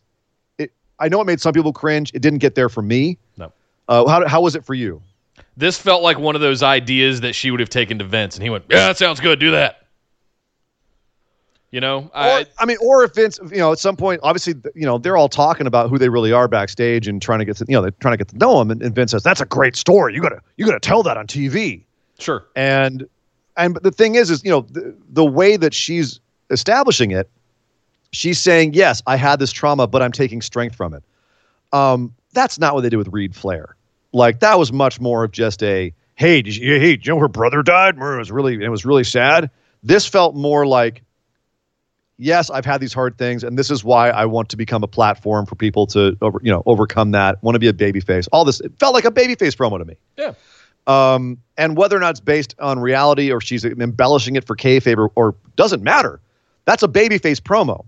Hey, I've had these. I've had hard times, and I'm trying to be a better person so I can, you know, be a role model for people. Like, and especially when you're contrasting with Bayley, whose shirt is now a sarcastic "Bayley is my role model," and she's the ex role model now that actually juxtaposes well with Bayley. So in that sense, it actually did work for me. Um, I wish I could debate Steve from going in Raw on this. I know he hated this promo, and he was he couldn't wait for it to be done. And I was like, this I thought this was great. I This thought was, was. I thought this was fantastic, and it, and it was So- built around. there- It was cleverly produced as well because it was cut in between with you had a, a, a promo backstage with Carmella and Dana Brooke going, "No, I'm gonna win the Royal Rumble. No, I'm gonna win the Royal Rumble. No, I'm gonna win the Royal Rumble," and it it cuts away completely from Dana Brooke because I guess they don't care about Dana Brooke over to Lacey beating the shit out of Bayley, sure. and, And that was- th- and and then was- you oh, had all of this going on. Well, because Bayley jumped her at the end of this promo, and honestly, the suddenness that Bayley jumped her with and the viciousness Right. after that emotional promo, I thought was great. I was like, oh, damn, Bayley. And then they were still brawling backstage, as you said. So Um, all and of this kind of swirled together, and and I really enjoyed it. There's no way they're not putting that title on Lacey Evans on Sunday. I'm comfortable going ahead and saying that. Well, we get we'll get to that in the pickums, Yep. but basically, I just wanted to end this by saying, like, you know, you had Bayley and Lacey brawling for the rest of the show. They interrupted a Fire and Desire and Bliss cross match, which thank God they did that, um, and turned into basically a Royal Rumble preview. Yep. But I thought that okay, now I feel like these two women actually hate each other. I know why. Lacey defined that. Um, Butters is calling it pandering in the chat. She, was it was it pandering? Yes. Did it get the feud over? Yes. Yep. It that's hey, at the end of the day, it frickin' worked. For me at least. I, and then having this big brawl afterwards, I understood why Lacey would want to have this brawl with Bayley. It's like, how dare you interrupt me when I'm talking about like what you guys, what you bullies did to my daughter? And uh, the bully angle is just annoying to me because WWE is the biggest bully of all. But No, all it is is telling that Lacey Evans has been through hard enough times psychologically that there's nothing Bayley can do to to defeat her because she's Right. already been through any ten things ten times hard. That's the psychological play here, and it, yeah, it just says it's it's it's calling your shot. It's she's it's like what, whatever it was a week or two ago where they were brawling. Like Lacey was attacking Bayley and Sasha backstage, and she injured injured Sasha's ankle. We had no reason why she would have attacked them. It, it didn't. It didn't. It felt kind of almost like a heel move on Lacey's part. Yeah. Like, why would you be attacking them? This now with this attack and this brawl here, it's like okay, we see why she's attacking Bayley. We see where the vitriol comes from. It makes sense. Um, and to me now, I'm like, okay, cool. Now I feel like you have the setup for this match. right. So, good job. I, I obviously I, they they they turned it around the last second. I think Yeah, totally. uh, not 100, percent but certainly a lot better. Uh, I mean, the only other thing I have to say about that is just you know that was their women's Royal Rumble brawl moment was Mandy, Sonya, Lacey, Bayley, who scampered out of there, and then Alexa Bliss and and, and Nikki Cross. And that was it. They didn't have a whole lot of women out there to, to And show off Dana the and Rumble Carmella. stuff. Were they out there for that brawl? Like, I don't let, think they let's were. point of order. They were in the quick. backstage, but Other than the Lacey and Bayley thing, Like, there's no other like women's stuff going on, right? Am I? Yeah, well, Becky- we've got Becky- Becky, and Becky- Asuka. Becky and Asuka. That's kind of a Where's big one Charlotte? in the Royal Rumble. She's the first one that declared. Is that telegraphing? Maybe we'll have to talk about it when we talk about our pickums. But right. before we get to those, there's a couple more matches we have to talk about. Nick, I just want to do the talk about- pick'ems. I know. I know you do, buddy. Hold on. We're almost there. Because these next ones we can talk about really quickly. Kofi Kingston versus John Morrison. Baller. John Morrison. Of course, of course it was. These two guys. Good lord. I'm, we're, it's 2009, Nick. Right. Exactly. It's back. Uh, it's back and it's it's still good. Uh, these yeah, they went out and had a really fun match. Lots of crazy, innovative spots, as they say. And uh, once again, John Morrison picking up the win with Starship Pain after a little bit of distraction. Miz distracting Kofi, uh, getting taken out, but then uh, Kofi eating a Starship Pain. A really good looking Starship Pain. It doesn't always look good because it's a tough one to pull off. That's why AJ doesn't do the spiral tap anymore. He's like, I couldn't hit it all the time. Uh, but Morrison doesn't care about those things. He just wants to go out there and hey, he's having fun, Maggle. Um, so are we setting up for like a little thing at the Rumble between these two guys because they're both in the Rumble? Maybe. Are we- Kofi and Morrison having some because you know they, they have like the little mini stories in the Rumble. Oh, sure. I, I I wouldn't be mad at a Kofi Morrison program. Like in the Rumble, like they have a little like a little uh like a oh, like, a who can stunt off the- kind of thing. Yeah, like a, who, who can, can- who can, can- hang from the rope? Who can not touch the floor? who floor? cannot get eliminated Who's going to jump the barricade or walk on their hands or any of that crazy stuff they've done in the past? Yeah. Oh Right. yeah, please I- do that. I think that's what I think that's what they're setting up for, and I'm not mad at that at all. Give me that. yes. Um, and uh, uh, just a last capper on this, like you, we were kind of complaining about how they brought John Morrison back, like, ah, it wasn't a big enough debut. Ah, it just didn't have this kind of sizzle that we really wanted. He just beat both members of New Day back to back, week after week. Pretty handily. Can we? Should we stop complaining about how they brought back John Morrison now? No. Because I mean, looks we're, like we're past it at this goddamn point. good. Oh, he looks great. we knew he would, if- but we wanted well, the big pop moment of I- the surprise Royal Rumble entrance. Sure. And but you, and I guess what they're showing us, we don't always have to have that. Sometimes it can be like, hey, remember this guy? Yeah, he's really good. Remember how good he is? This is how good he is. Do you see how good he is? And it builds like that. You know what? I have no more complaints about how they brought back John Morrison. Just have to change his name to Johnny SmackDown, please, ASAP. it, it doesn't work unless you Right. change his name to the promotion he's in. That's true. That's true. Very true. No. Uh, finally, Elias came out and sang a really just terrible song about the Royal Rumble. I hate him as a face, Nick. I hate him as a face. I That's, really do. That's not what I'm mad about at this segment. Elias is fine. Elias, I have no. Elias is fine. All right, well, let's talk about what made you mad, and that was the fact that he brought out Braun Strowman to sing along with him. But before the big man could get any more than a note off, out came Cesaro, and Cesaro and and uh, Cesaro and Nakamura had a match with Braun and Elias, and it was a match. Um, Elias picks up the win with a big elbow drop off the top on Cesaro. So, Nick, what what pissed you off the most about this match? The fact that it was just kind of there and they're like they didn't really do anything with this feud, or the fact that Braun Strowman is being made to look like a complete goofball. Uh, I have no problem with the match. Uh, Okay. Per se. It is what it is. This is all ultimately leading to Braun Strowman getting the Intercontinental Championship off of Shinsuke Nakamura. That's gonna- a bold statement It's going to happen. at this point. Okay. Um, the the thing I have a problem with is sing and dances circus show sideshow act Braun Strowman instead of monster among men. I flip eighteen wheeler wheeler trucks over. I rip doors off of cars. Strongman, beef meat castle. Braun Strowman. Um, dancing with the New Day, coming out to sing karaoke with Elias. Uh, no, I I want I want big man back. I want scary, I can undefeatable, insurmountable monster among men back. Because good lord, they they just it, talk about a missed opportunity if they if they screw this up, and and they're going down the path of screwing What this mean up. if they screwed us up? and big, they're well, they're it's not they're they, it could still be saved, but they're about Uh. six to twelve months away from really squandering Braun Strowman, and We've been saying that for a year and a half I know, now. I know, I know, and I I just held out hope because there were all these little potentials and they had him winning those greatest Royal Rumbles and all the big match, big men stuff, right? And Still they calling had, it. They had the thing with Bobby Lashley where they were doing the strength spots and all that stuff, and I was like, uh, I don't know, it's uh, we might get a right. Okay, Uh, nope. Now we're singing and dancing, and I'll tell you what, if they if they mess up Braun Strowman, that's going to be one that people are going to look back on in wrestling history and go, I mean, that guy could have been something. Nick, we are hashtag skeptically optimistic on this show. We tend to be, you know, looking at the brighter side of things. There's shows out there that are already saying Braun's done. He's toast. He's never going to be what he could have been. Um, and uh, depending on how they argue that point, sometimes I can see it. Yeah. Because one of the things they're saying is like you had to strike while the iron was hot. Now there's always going to be that air of, you know, eh, he's just not quite as cool as he was at the one time. They would have to break him all the way down and build him back up again. Is is the argument that there is, uh, you know, because the the bloom is off the rose, as it were. So, I don't know. I'm definitely of two minds about it as well. It's going to depend on, uh, you know, a lot of things. What they do with him Sunday, if he, you know, wins the tag team championships with, with another kid at WrestleMania, which you loved at the time and I saw as the beginning of the end. And look where we are now. I agree.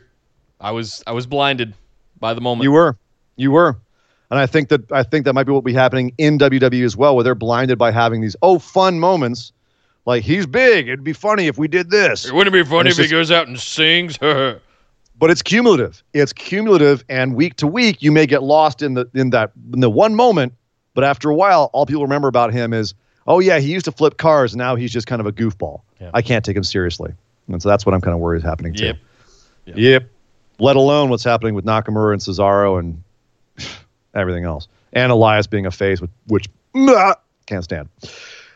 But that aside, we're going home to Royal Rumble, Nick, and we're going home with Daniel Bryan staring at a bloody contract. That was our final image going into Royal Rumble. I thought it was a pretty strong one, although it didn't really build up the Royal Rumble match that much, which is interesting. They didn't really build up, they didn't do any of those like big brawls where everyone's getting thrown over the top. They're like, if that happens on Sunday, he's going to be eliminated. They did it a couple of times, like actual matches, but no big brawls, which I thought was very interesting.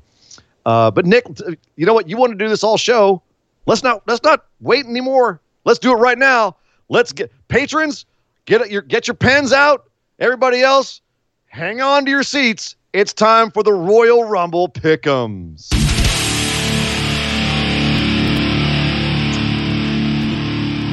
I've been fantasy booking in my head for three weeks. and I've also been ah! patron, so you know I've been on working diligently on writing Nick Booking 2.0 for your bonus episode. Hopefully, we get to it this month. It's the 25th, and I'm going. I don't know if I can get to that soon. But Come on, man. uh, Come I'm, on. I'm going to power through. I'm going to power through. There's a lot of wrestling to watch and a lot of writing to do, but I'm I'm trying my best not to let my crazy fantasy world Nick booking bleed into actual pickums that I need to win. Right. Yeah, yeah. This is gonna. This is a tough show, man. I, I this is have to be. This is supposed to be my victory lap coming back from my awful showing at Survivor Series. This plays into my you- strengths. oh, I know. This is like the crazy show. But now, so I. Uh, this is how bad it's gotten, Nick. I went. And ch- I went and checked Vegas odds for this show, and there's almost no matches that are clear cut matches. Nope. Like even Vegas is like, yeah, we were, we're not pretty sure. Like we don't "No, have a clue. Becky's favored, but not by much. You know, that kind of thing. So across the board, this is going to be a bloodbath in the pick'ems. Uh, and we get a lot riding on the line ourselves because obviously this could be the time that if a patron beats both of them, it could be the first time a patron beats both of us on this one. There's a lot up in the air. There's a lot of unknowns, a lot of unpredictabilities, and they do tend to like to swerve you around Royal Rumble season. And you don't really know where they're going because it's WrestleMania season. Like, what are their plans for WrestleMania? We don't know yet. We're not going to know. Royal Rumble's done. Okay, it's just a straightaway to WrestleMania, fast lane, or whatever the, whatever they do between a road bump, whatever they do between now and Mania. You're pretty much going to know what they're going to do. Yeah. Rumble, man, it's up in the air. So, Nick, let's do this. First match Sheamus versus Chad Gable. Of course, we don't call him Shorty G because that name is outlawed here on Busted Wide Open. Sheamus versus Chad Gable. Uh, cut another promo on him on SmackDown. This has pretty much been a bunch of Sheamus promos with one Chad Gable attack on Sheamus. What, What's happening here, Nick? I don't know. This is one of those big coin flip things. I could make arguments for either one of them winning, um, but I, Sheamus's return. Does he need the win? Chad, Shorty, Chad Gable, Shorty G has this whole new gimmick, this whole new package. Yeah. Does he need to prove that as a, even as a Shorty G, he can beat the big Celtic Warrior? Does he beat the bully here, or does it go on? I don't know. I don't know. Yeah, I'm that's struggling. it's. This is one of those matches where I could easily see see it going either way, depending on what Sheamus's place is in the company right now. If he's supposed to be getting over guys like Chad Gable, if Chad Gable isn't quite there yet, and they want to have him have a longer program with Sheamus where he's going to fight upwards, and Sheamus takes it here, this could go either way, just based on where Vince's mind is. this is going to get a ver- very low number on my prop bet for the pick'ems. Oh yeah, oh yeah. Uh, here you go. I'll make my pick though. Uh, I think Chad Gable gets the win here. Okay. And I'm going to take Sheamus. Uh, I think they need to put him over here just because otherwise, what the hell is he coming back for? I understand. I, and I, I am I'm very inclined to make that very obvious decision, but I feel like there's a reason they put the big Celtic Warrior with Shorty G, and they've had they've had him cutting promos on Chad him Gable. consistently. Chad Gable. Chad Gable. Chad- cutting promos on him consistently for the last two to three weeks. Chad Gable's going to get the victory here to prove that he can compete with the big guys. Yeah, I just I just think that uh, if Sheamus uh, loses this one, then he's going to be like he's on his way out. Like Nah. it's we're on we're on the He'll goodbye tour for Sheamus. He'll be fine. See. Andrade Cien Almas versus Humberto Carrillo for the U.S. Championship. Mm. Uh, this huh, does Again, Carrillo take it? Same Very thing. close. Same Very thing. close. I have no Vegas idea. Ah, ah. Uh, Well, I, again, I can make the argument for either one. I know we got to pick. I'm going to pick Andrade to retain. I am as well. Uh, I also think it's too soon to take that title off of Andrade. However, if they do take that title off and put it on Carrillo, th- that's a marked man. Yeah. They're they're definitely uh, we know better what they think about Carrillo. I just don't think he's there yet. I think Vince is going to say no. He's got some more way to go. I want to invest more in Andrade. Um, I think he's going to put more in uh, in Andrade's bank and show that he can beat baby faces and, and make him more of a heel. Yep. So I I, I definitely think Vince. I, I'm leaning on the side of Vince is putting money on Andrade. Yep. Also because Charlotte. Baron Corbin versus Roman Reigns falls count anywhere. Both guys are in the Rumble match later, which is intriguing. Uh, this is where I think Nick Booking has to start kicking in, my friend. What you got going on? Baron Corbin, Roman Reigns falls count anywhere. I try to think more about how it's a falls count anywhere match and who does that favor. I think that favors Baron Corbin. I think Baron Corbin wins here. All right. I, I again, also have a little sneaky suspicion, uh, even though he's not my pick, that he need that he's going to take the loss here to go do something else later. well, They've been and this is promoting the shit out of that incessantly. So this is where my booking comes in All right. because I've got thoughts on the Rumble itself, and I feel like Roman is going to pick up the win in the Falls Count Anywhere match, but then Corbin will come in to cost him the Rumble later. okay, I like that Uh, booking. Yeah. So that because Ro- it's it's Roman and Brock at the top in the Vegas odds. Like it's those guys nearly neck and neck for who's going to win the Rumble, and depending on what what uh, betting site you go to, it it switches over. Yeah. So uh, yeah, I I definitely think that uh, It's like Roman the Yankees win to win the World Series. You know, of course, it's going to be the highest odds. Safe safe bet. Right. Daniel Bryan versus the Fiend. Is this when the Fiend shows that he is weak and Daniel Bryan has his number in this Universal Championship strap match, or does Daniel Bryan get murdered? I think he's going to get completely wasted. Yeah, I, I tend to think so too. I think they're going to keep the Fiend strong. I'm looking at this going, this is going to be about a four to five hour pay per view. The men's and women's Royal Rumble matches are going to be an hour to an hour and a half each. It's about three hours. That gives you, I'm looking at this, I think it could be a complete squash. Just to shut down any potential that anybody could take on the Fiend, especially the one of the littlest guys in the company. You know, yes, I watched him ascend Evolution at WrestleMania 30 and win both championships. Yes, I understand he's an enigma. He's special. He's different. He's not like other smaller wrestlers. I get He's, it. not, he's not like he's not like most girls. Yeah, the the but- Fiend is going to come out and absolutely murder Daniel Bryan. I I think it might Daniel Bryan he'll, he'll put up a bit of a fight, but yeah, Fiend Yeah. as well. Bayley versus Lacey Evans. Oh, this one's tough, especially Yeah. for this week. This one's easy for me. This is Okay, the easiest one on the card, frankly. SmackDown Women's Championship match. Who do you have here, it Bayley or might Lacey? even get my highest confidence point bet. God damn, really? Lacey Evans is winning this one. Mm. I'm not gonna lie. I'm not confident on this pick at all, but I think Bayley is retaining. Mm. Yeah, yeah. And I, I wish I could give you a better explanation, but it's just a gut hunch. Yeah. I don't think I don't think they're strapping Lacey just yet. I think she's got a little bit more to chase. If they do put it on her, um, dear God, what are you going to do with Bayley with uh, Bayley and Yeah, she's done. maybe maybe Lacey gets it and Sasha chases her? Yeah. That's what Would I'm be the only thing I could think. That's yeah. what I'm thinking. Yeah, yeah, that's quite possible. That's exactly what Uh, I'm thinking. Sasha's about this due to be back, and she's going to be next. This is getting low confidence points from me. Mm, okay. I'm, I'm not I'm not happy with my pick here, but then again, I'm not happy with most of my picks of the Royal Rumble this year. So hey, what's she gonna do? Becky Lynch versus Asuka for the Raw Women's Championship. The one woman that Becky can't beat is Asuka. Who do you have with this? One year after Asuka tapped out Becky at last year's Royal Rumble. Who do you have here? Asuka. Really? Really? Wow. See, this is this is tough because this is also going to be like what happens in the Women's Royal Rumble. If Becky loses to Asuka here, it's because they have some program for her going to WrestleMania. If Becky wins here, it's because whoever wins the Women's Royal Rumble might have something to do with with Becky, might be gunning for her, uh, or there's another program they have ready to go for Becky for for Mania. Uh, whether that's Ronda Rousey coming back, which has been rumored, Shayna Baszler getting called up and winning the Rumble, um, and then saying, "Hey, Becky, you never beat me." So there, there's a number of things they could do here. I think I think Becky's winning here. I think they're going to keep the belt on her all the way to Mania. She's going to run all the way to Mania um, with the belt and face whoever then. But uh, yeah, I think I think Asuka's her last hurdle, and the way they've built this up, I think they need to give Becky this win. So I like everything you just said. I just have a different perspective. Yeah. And it's That's- it's it's bordering on Nick booking madness, but you know, I think I think I think Asuka's gonna win, and I'll explain the rest after we do the next pick. well, let's do the next pick: Women's Royal Rumble. Who do you have winning the Women's Royal Rumble? Shayna Baszler.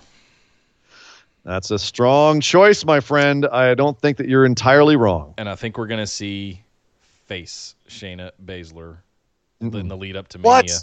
Yep. What? She's gonna be the hero that comes up out of NXT, and you know, I think they're gonna have her working against Asuka. All right, you had me for a second, and then you completely went off the rails. That train left the track, went falling off the bridge in a cloud of flame and smoke. What the hell are you talking? Face Shayna Baszler? Face Shayna Baszler. Yep. Have you not ever watched a single thing that Shayna Baszler's done? Um, Who is she going to be?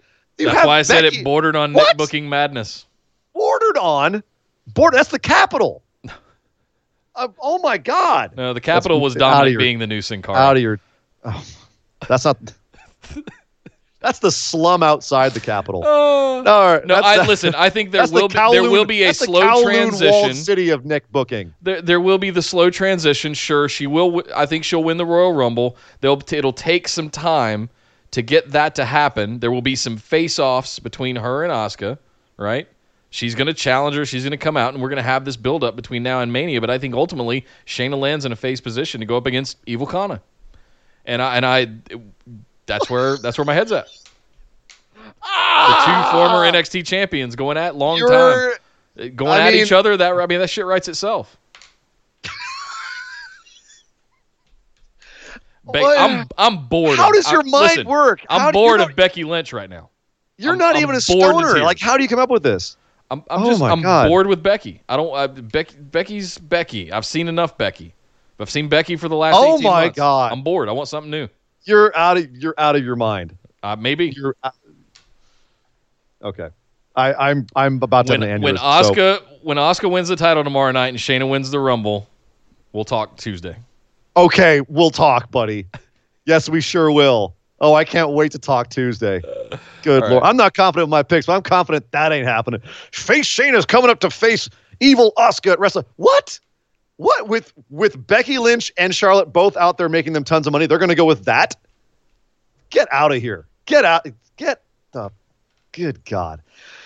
Uh, Women's Royal Rumble. I am also. It's Charlotte or Shayna, unless Ronda Rousey surprise comes comes back and surprises us all and wins it uh, to face Becky. Like, but we have heard not a peep from Ronda's camp. They were they asked about Ronda back in December. Uh, Triple H and Stephanie both said separately that she will be back at some point, but there's no timetable for when, which of course means absolutely nothing. But she does have a contract until 2022, 23, I believe. So she's got a few more years on her contract. So it's just a question of if we have a surprise Ronda return and Ronda comes back and wins it all, or if they call up Shayna, Shayna wins it, or if they just decide to be boring and Charlotte wins it and we all just kind of throw our hands in the air and go, whoop de doo. Uh, I'm going to go with. I, I, think that to pick Ronda would be irresponsible because there's no totally. sign that she's coming back. No. But I will say, if she does come back and win it, I'm not mad at that. Um, it sucks for everybody. if she for everyone. came back for a spot and got tossed out fifth or something like that, fine. She's not. Nick, she's not coming. If she comes back, she's winning the damn thing. No, she's not. She's they're not, not winning. Guaranteed. If Royal, if Ronda Rousey is in the Royal Rumble, the only way she loses is if Shayna tosses her. That's it. She, Shayna is the only person who's taught there. Charlotte ain't going to toss Ronda Rousey and win it.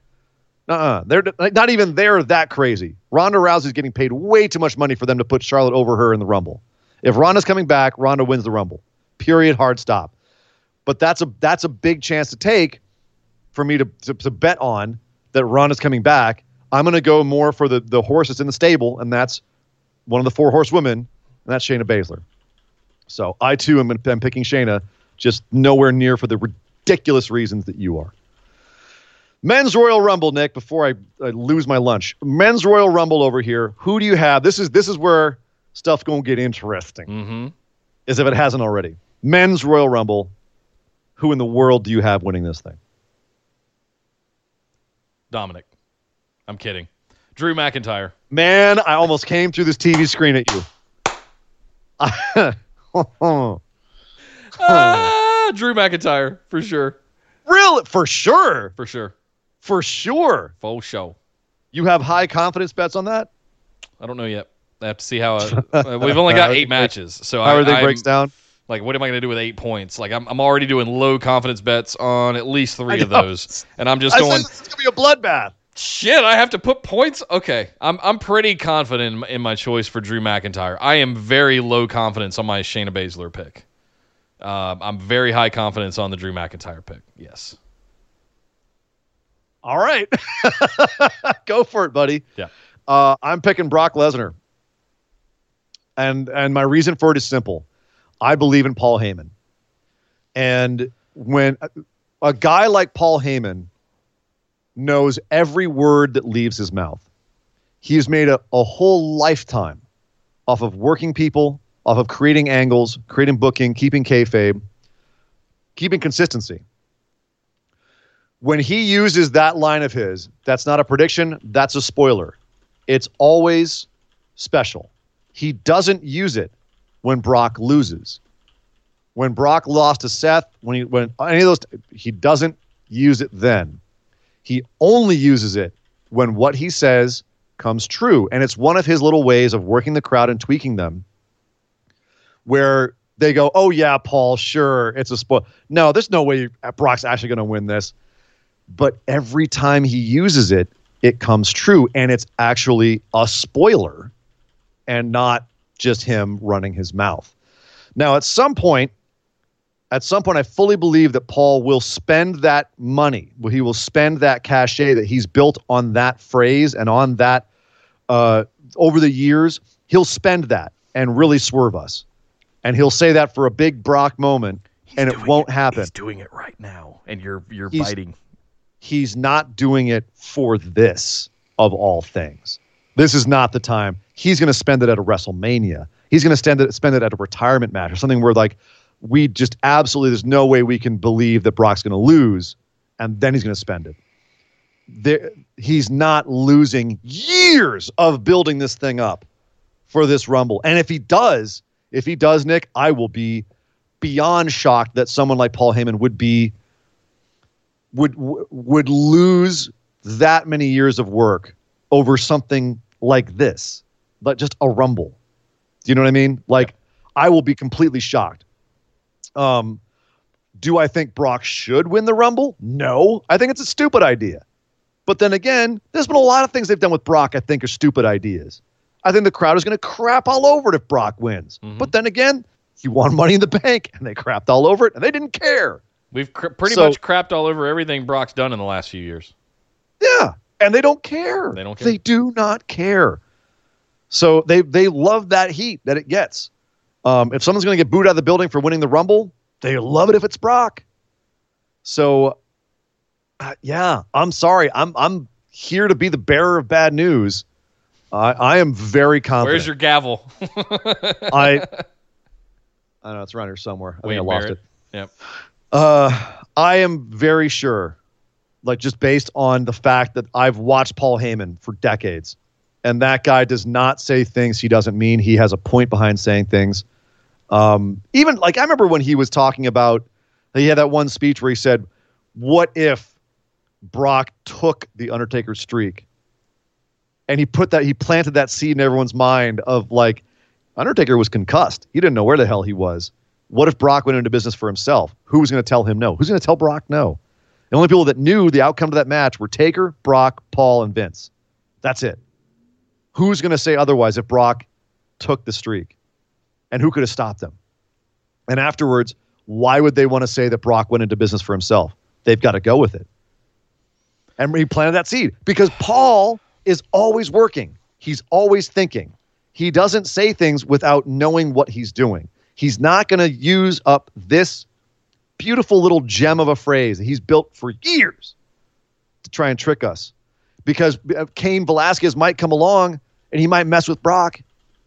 But Paul said Brock is entering at one and winning the Rumble. Not a prediction, a spoiler. He said that specifically. So I have to believe Paul. I have to. Okay. Brock Lesnar winning the Rumble. it scares me to say it because Paul's freaking me out with this shit, but I, yep, I got to believe Paul Heyman. I, I feel sorry for you, man. It's not happening. I'm pulling that clip.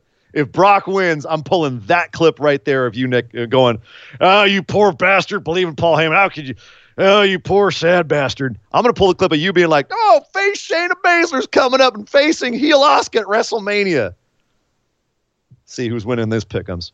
Good and God. and just for the folks that aren't in the chat and that aren't watching it on YouTube right now, my reason for that position is I feel like in my heart of hearts that at some point, as much as we love them, we have to move on beyond the four horsewomen of NXT. There's going to have to be other people that we strap and that we surround our product with, or that we anoint to the top constantly. There's going to have to be more than four people. And yes, we're seeing a little bit from Lacey. We're seeing some good stuff from Asuka. It's kind of about it. Like there's gonna have to be others that come along beyond those four. And I feel like they might with this, if Shayna does come up, if Shayna does do really well, and hell, if she does win the Royal Rumble, they might be in the best position they've had since to have two other women that weren't part of that initial crop of NXT that could do that.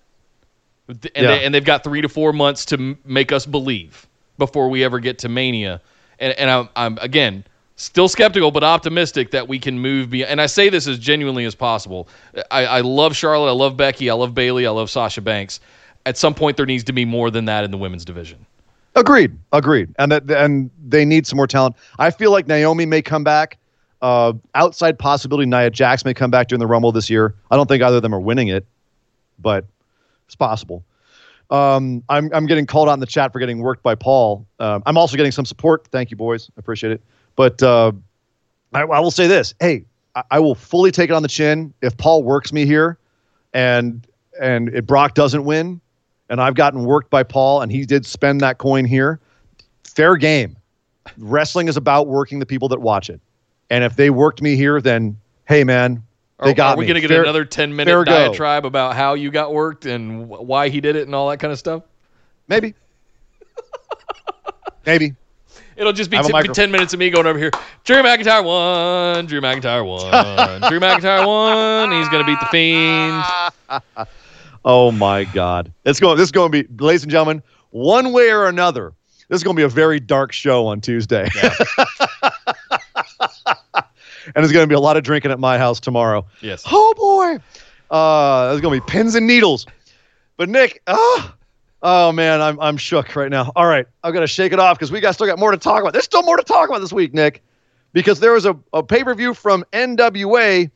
Hard times, baby, hard times. Let's talk about hard times.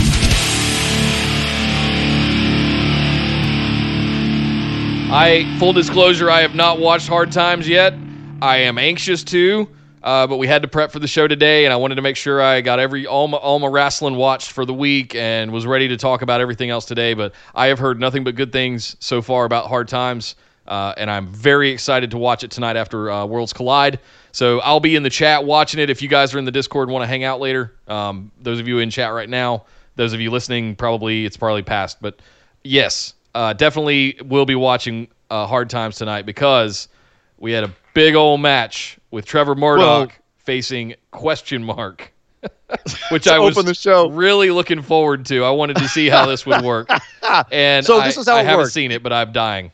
So if you haven't seen it and you want to keep uh, keep your ears virginal, then hang out for a second, sing the Flintstones song, turn us off for about five minutes because I'm going to run through all of the outcomes of these matches. Uh, we did have the new TV title uh, on the line in a tournament. There's a TV title tournament went on. Nick, you had in the first round, Trevor Murdoch took out question mark, and Dan Maff defeated Zicky Dice, one of my favorite new names in wrestling. Well, it's not new, but it's one of my favorite names in wrestling. Zicky Dice. Uh, Ricky Starks beat Matt Cross uh, in, a, in a lovely match, actually. All these matches were about six minutes.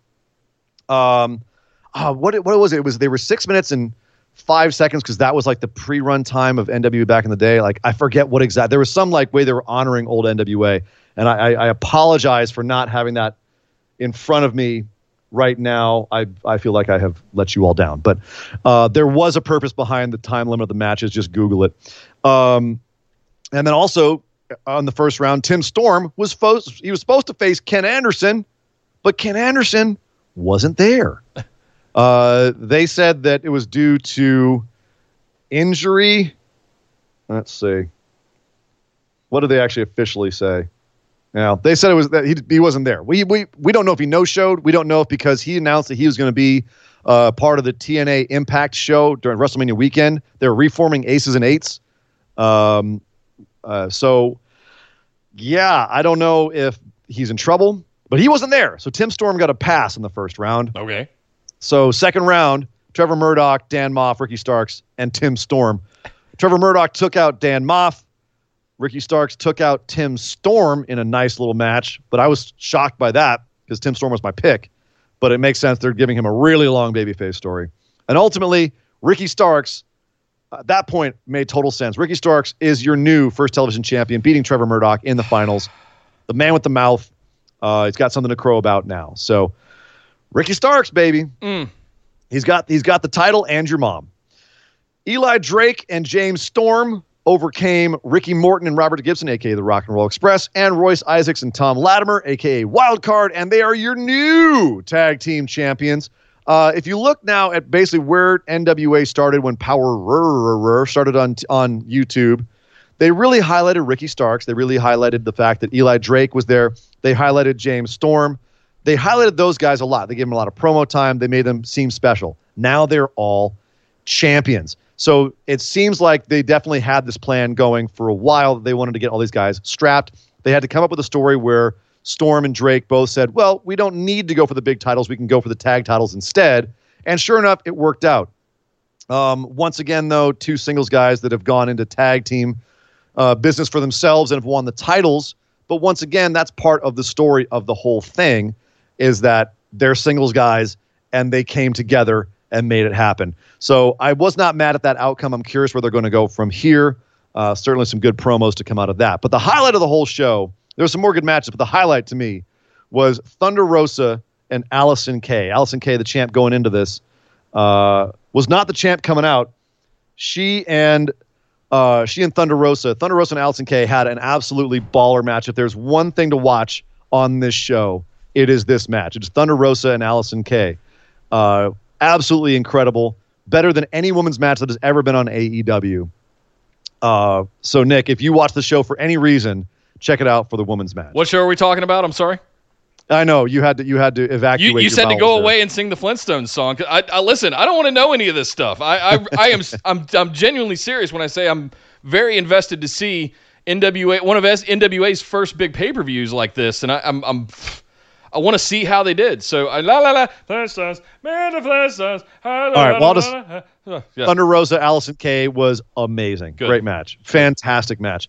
Um, I only question I had coming out of this is I wonder if Kay dropped the belt to Thunder Rosa, not just because Thunder Rosa is great, but maybe she dropped it because she dragged Tessa and they don't want to be associated with that kind of uh, drama. I don't know. I don't know. I hope that's not the case because you should be uh, uh, uh, able to call out people that do crap like that Right. without any repercussions. Uh, Scott Steiner defeated Aaron Stevens, who was the national champion, but it was by DQ. Of course it was. Uh, all kinds of all kinds of all all kinds of kerfufflery at the end of this match. But uh, it was Scott Steiner, and he looks like dude. He looks like superstar Billy Graham. He shaved the top of his head. Oh, he looks like superstar Billy Graham, only with like the Kofi Kingston chest. Uh, and finally, Nick Aldis defeated Flip Gordon in what I can only call a showcase match. It was it was fine. It was a fine match. It really served no purpose because uh, you've got Aldis heading towards Marty Scurll right now. Yeah. Flip is just kind of there. So I feel like Good for Flip for being a good sport. You know. yeah, I just feel like that match just kind of was there to fill time. The real reason to watch the show was uh, the TV title tournament and that Thunder Rosa Allysin Kay match. But uh, overall, good pay per view for twenty bucks. Yeah, couldn't be couldn't be mad at it. Nice. So that is NWA hard times, Thank hard you. times, baby. And I'm glad Uh, I missed some of that because I'm looking forward to watching it later. I'll be uh, chatting with you guys on Discord uh, later tonight. But Ian, uh, we have to close out the show here with what Sean Clark has dubbed our moment of positivity. So, if you had to pick one thing, Sir Ian Dangerous, what was the one thing that made you happy this week? That happened in the Keith- world of professional wrestling. Keith Lee winning the, the title, man. That's just easy. Yeah, that's a good one. Come on, Keith Lee getting the North the North American Championship. That's I- there's I wept. you had man tears. I, I wept. He's a, Wow. he's all grown up now. He's got a title now. That's a boy. You go get him, boy. Oh, you go get him, Keith. You go get him, Keith. That's my boy. You get those titles. You get that gold. You get that Roman Reigns fist bump. There's You certain get that Triple H point. You get that point from Triple H. There's certain movie, movie movies that I can't watch, like uh, Remembering the Titans or Hoosiers or anything like that. I I can't watch sports movies because I I get I become verklempt. But this was Go one of those there, moments I was go like, out there and get against one for against Gipper. all odds, against the distractions of the undisputed era, he still pulled it off and just he did it. Oh my god, he here- did it. You're like, yeah, I can't watch sport movies. Meanwhile, I'm over here. I'm like, I can't. You know, I can't really watch a Serbian film. It's a little too far for me. I just can't quite watch. And you, Requiem for a Dream. Yeah, I just can't really watch that one. Yeah, nine and a half weeks or any of that those kind of '80s kind of movies. Oh god, no. Yeah. Um, mine's pretty easy. It's the it's the Jericho moment. It's it's the, Oh, yeah. it's, it's achieving the That was my- legendary status of the crowd singing the chorus of Judas. And When he comes out. just everything, Yeah. man. That whole on his cruise as the champion, top of the promotion, Yeah. the year that he's had. Whole, we were talking about Moxley's year, but Jericho uh, it might be the only person that has surpassed his year. And frankly, Cody and the Young Bucks. Like, look at what Jericho and Moxley have done, even inside of the company that we should be the most proud of with Cody and the Bucks and, and Kenny, Yeah. I should say as well. But yeah, Jericho, Jericho, them singing the the chorus to Judas was as and him giving that little little hat tip to the crowd on his cruise was definitely my that made me the it gave me a little chuckle. What's that gif with the mountain, like the hairy mountain man, just kind of like, like a little nod. Oh, Yep. Yep. Yep. Uh, yep. Yeah. There, there was both of our moments. uh, Interestingly enough, being happy for other people and their success, Nick, and and I think that that was definitely Yeah. something that that was very prevalent this week. Is like, you know what, man, good for them. Really, like genuinely good for them. Yeah. Um, you know, obviously, Jericho and I have had our issues in the past, but I can still be happy for the man. I still respect him. I still res- well, I lost a little bit of respect, but I still have I still got the love, man. Yeah. Still got the love for the Y2J. Yeah. All right, guys. Well, that's our. Oh, no, wait. We're Huh. not done just yet. We've got just Oh, enough God. time for our other news and lightning round. Beep, beep, beep, beep, beep, beep, beep, beep.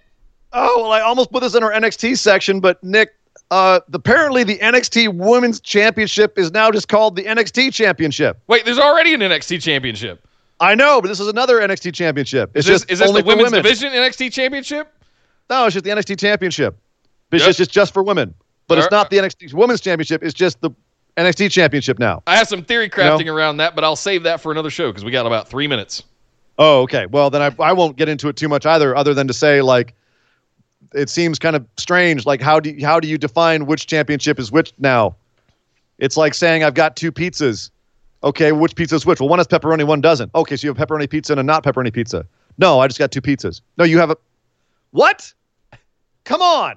Unless it's gonna, unless it's not gonna be just held by women. What's the? Why? I don't get it, Nick. Somebody explain.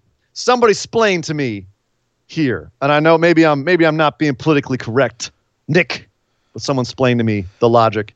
I think it's Uh, fine. Whatever. It's of course it's fine. It's not. It's not a big deal. I'm not going to you know pull my hair out over it. It's not the end of the world. It's I understand also understand why they did it in the sense of political correctness, but at the same time I'm also kind of like oh. for In the shade okay. of Becky Lynch coming out and saying that it didn't need to be there, that that was that foreshadowed that change coming. And we also saw Tessa recently in an intergender world championship match whenever and I agree. I've always had the question in the back of my mind is like why do we have the distinction for women's championship and and, and women's division And not why, call it the why don't we call it the? NXT men's championship and the Well, NXT that's men's I think division? that seems that makes more sense to me. If it's a division where only men can win the title, it should be the men's division, and then there if only women can win the title. It's a women's division. Yeah. If they want to be, you know, non-gender binary, you don't have a trans person working for you. Why do you care? Right. If Ny- if Nyla Rose was working in WWE, it would make more sense, but it doesn't. Are you planning on it at some point? Maybe. If so, all right, fine. But yeah, at this point, it's it's confusing to me. I I somebody explain. Uh, Daniel Bryan, all his shirts now will be made out of organic cotton and recycled materials. About five plastic bottles a shirt, apparently.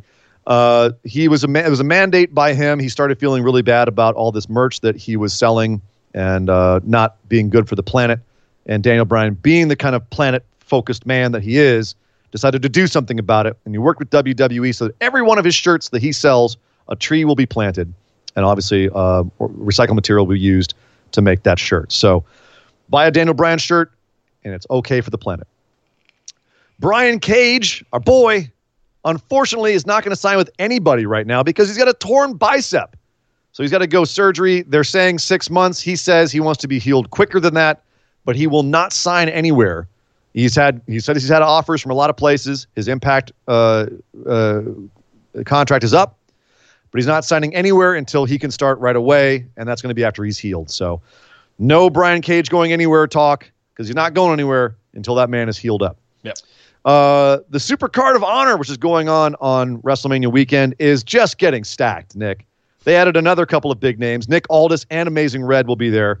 Uh, they've already scheduled.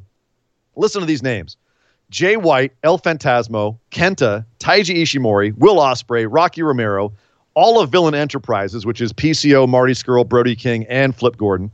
Uh, La Faction Ingobernable, which is Rush, Dragon Lee, Kenny King, and Amy Rose.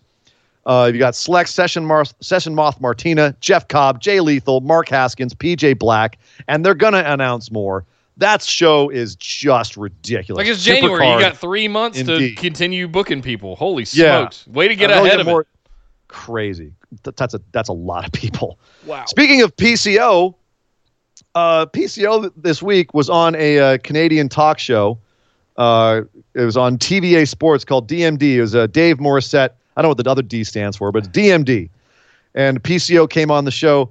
Dave Morissette started getting lippy, laid hands on PCO and his manager D Destro, and ate a choke slam through his desk for it. This legit pissed off a lot of people, which is awesome. Uh, legit pissed off. a lot- Well, I guess don't know what wrestling is. Right. Like, how dare he? Uh, PCO responded. Morissette wanted to put the belt around his waist. Destro was just protecting the title. Morissette started arguing with him. When he put his hands on Destro, I had an electrical malfunction. I told him not to touch my manager. PCO Monster Mania is running wild all over the world.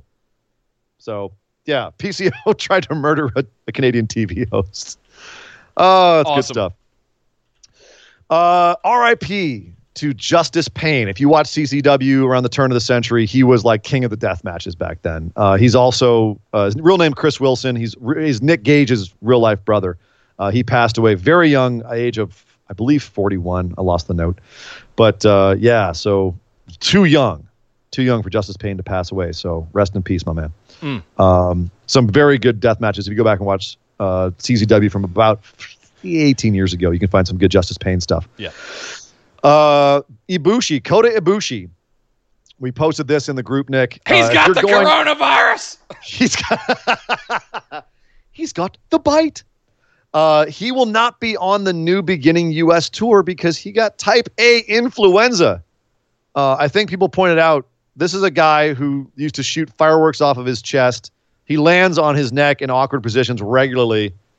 Uh, gravity can't kill him, but apparently the, the influenza can lay him low. Either that, they just don't want him to be contagious and giving people the flu all over the place, which I suspect is more the case because it's a Bushi. He's worked through worse than this.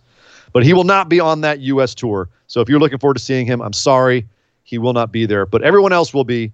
Uh, looks like Rocky Romero's picking up some of his slack. So uh, hopefully it will still be some very good shows.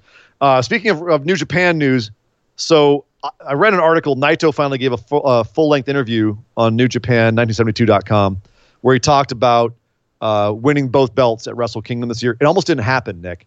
He actually had some uh, an issue with his eye where uh, he was having numbness and paralysis in his in his right eye. Mm. So that whole thing about him holding his eye open actually it wasn't because they made fun of him in Mexico. It was because he literally just couldn't open his eye. Uh, I kid, of course, but this is actually a lot more serious than I'm making it out to be. One of the muscles that held his, his eye in place was actually detached, and they had to go in there and do surgery without general anesthetic. They had to go into his eye and basically tie these three muscles together so that he could have some sight out of his eye. Apparently, he was seeing two people uh, all through the G1 and into the fall. He was seeing three people in like three people at a time and had to like squint on most of his matches and uh, was able to sneak away during the uh, World Tag League to get that fixed and barely they were that's why they were up to the last minute they had all kinds of options uh, ready to go at Wrestle Kingdom in case Naito wasn't good to go. So that's how close it was to Naito not having that incredible moment at Wrestle Kingdom this year. So Hmm. scary, That is scary stuff. Is very scary. Uh, to our UK fans, if you watch AEW uh, pay per views out there in the UK, your uh, the ITV pay per view provider will no longer be hosting AEW pay per views. You probably have. There's no official announcement yet. You'll probably have to go find it on Fight TV. But uh, ITV pay per view is dropping AEW over there. Get the Uh, AEW network streaming thing sorted out now. I feel like I've been saying it for a year. Do it. Come on, TNT. Come on, Tony Khan. Yep. So I, I at this point I'm, I'm with you, but they just have to have more content to put up on there. Otherwise, what's it there for? So they have to make some deals, Nick. Uh, but speaking of deals, Lance Archer to AEW. What? You heard, you heard it here first. Lance Archer apparently is in very high level talks to go to AEW. Uh, Yes, Justin please. Barrasso, Justin Barrasso of Sports Illustrated announced that he believes that Lance Archer is in extremely high level talks to go to AEW. Dude raised his profile massively over the summer with the G1 and winning the U.S. title in New Japan this year. So that could be a thing. That is a you find like someone who can stand up to uh, Luchasaurus or uh, uh, Jake Hager, any Wardlow, Jake Hager. anybody. Yeah. Yeah. So that would be a huge acquisition for AEW, and I, we're big fans of him here on the show. So, yeah, Lance Archer to AEW. You may have heard it here first. yeah. There go the nipples.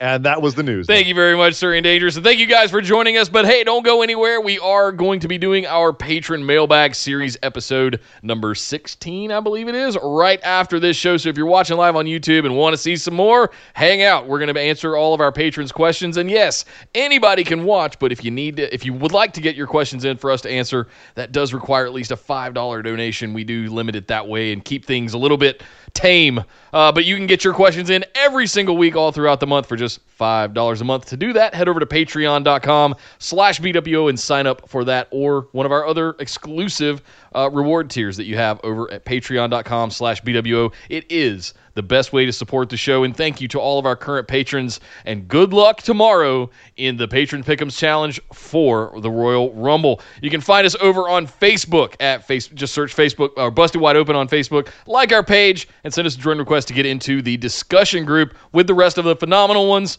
where you'll also find links to our Discord community and server. And if you're watching on YouTube, you can find it in the links in the description below, or if you're on orbitaljigsaw.com, you can find it in the links under the post as well. Any of our episode posts, you can find links to Discord. That is the place to be because we do live chats all throughout the week. They're a lot of fun. Every show, AEW, NXT, SmackDown, Raw, Ring of Honor, Impact, and dedicated chat channels for all pay per views, including Worlds Collide tonight as well as Royal Rumble tomorrow. So make sure you get into the Discord as soon as possible. It is one of the bigger up and coming wrestling communities for watching shows together, and we really enjoy that side of it. And frankly, we don't we're not beholden to Facebook anymore. Uh, and you keep Sheriff McDonald sane because you're not posting spoilers in the group. Please don't post spoilers in the group. I don't like angry Sheriff McDonald. Uh, you can also Nobody find does. us. Yeah, yeah. Nobody's. Oh, hat tip to the sheriff. Hat tip to the sheriff. yeah, hat tip to the sheriff, uh, and he just wants to remind you that he still hates you all. You can also find us. Last but certainly not least, you can also find us here on YouTube, streaming live every Tuesday at 8 p.m. Eastern and every Saturday at 3 p.m. Eastern. We have a YouTube channel, guys. Please come Yeah. subscribe. Uh, we're on that race to a thousand subscribers, and you can help us get there. We need your help. Head over to youtube.com slash busted wide open. Make sure you jingle that little notification bell as well so that you get alerted anytime we go live or put up new content. But my hmm. name is Nick Howell. You can find me on Twitter at Data Center Dude. And I am Sir Ian Dangerous. You can find me on Twitter at Sir Ian Dangerous. But my God! Would somebody stop the damn match? This show is part of the Orbital Jigsaw Network. For more episodes, subscribe to us on iTunes, Google Play, or Stitcher Radio. For details and show notes from each episode, check us out, orbitaljigsaw.com.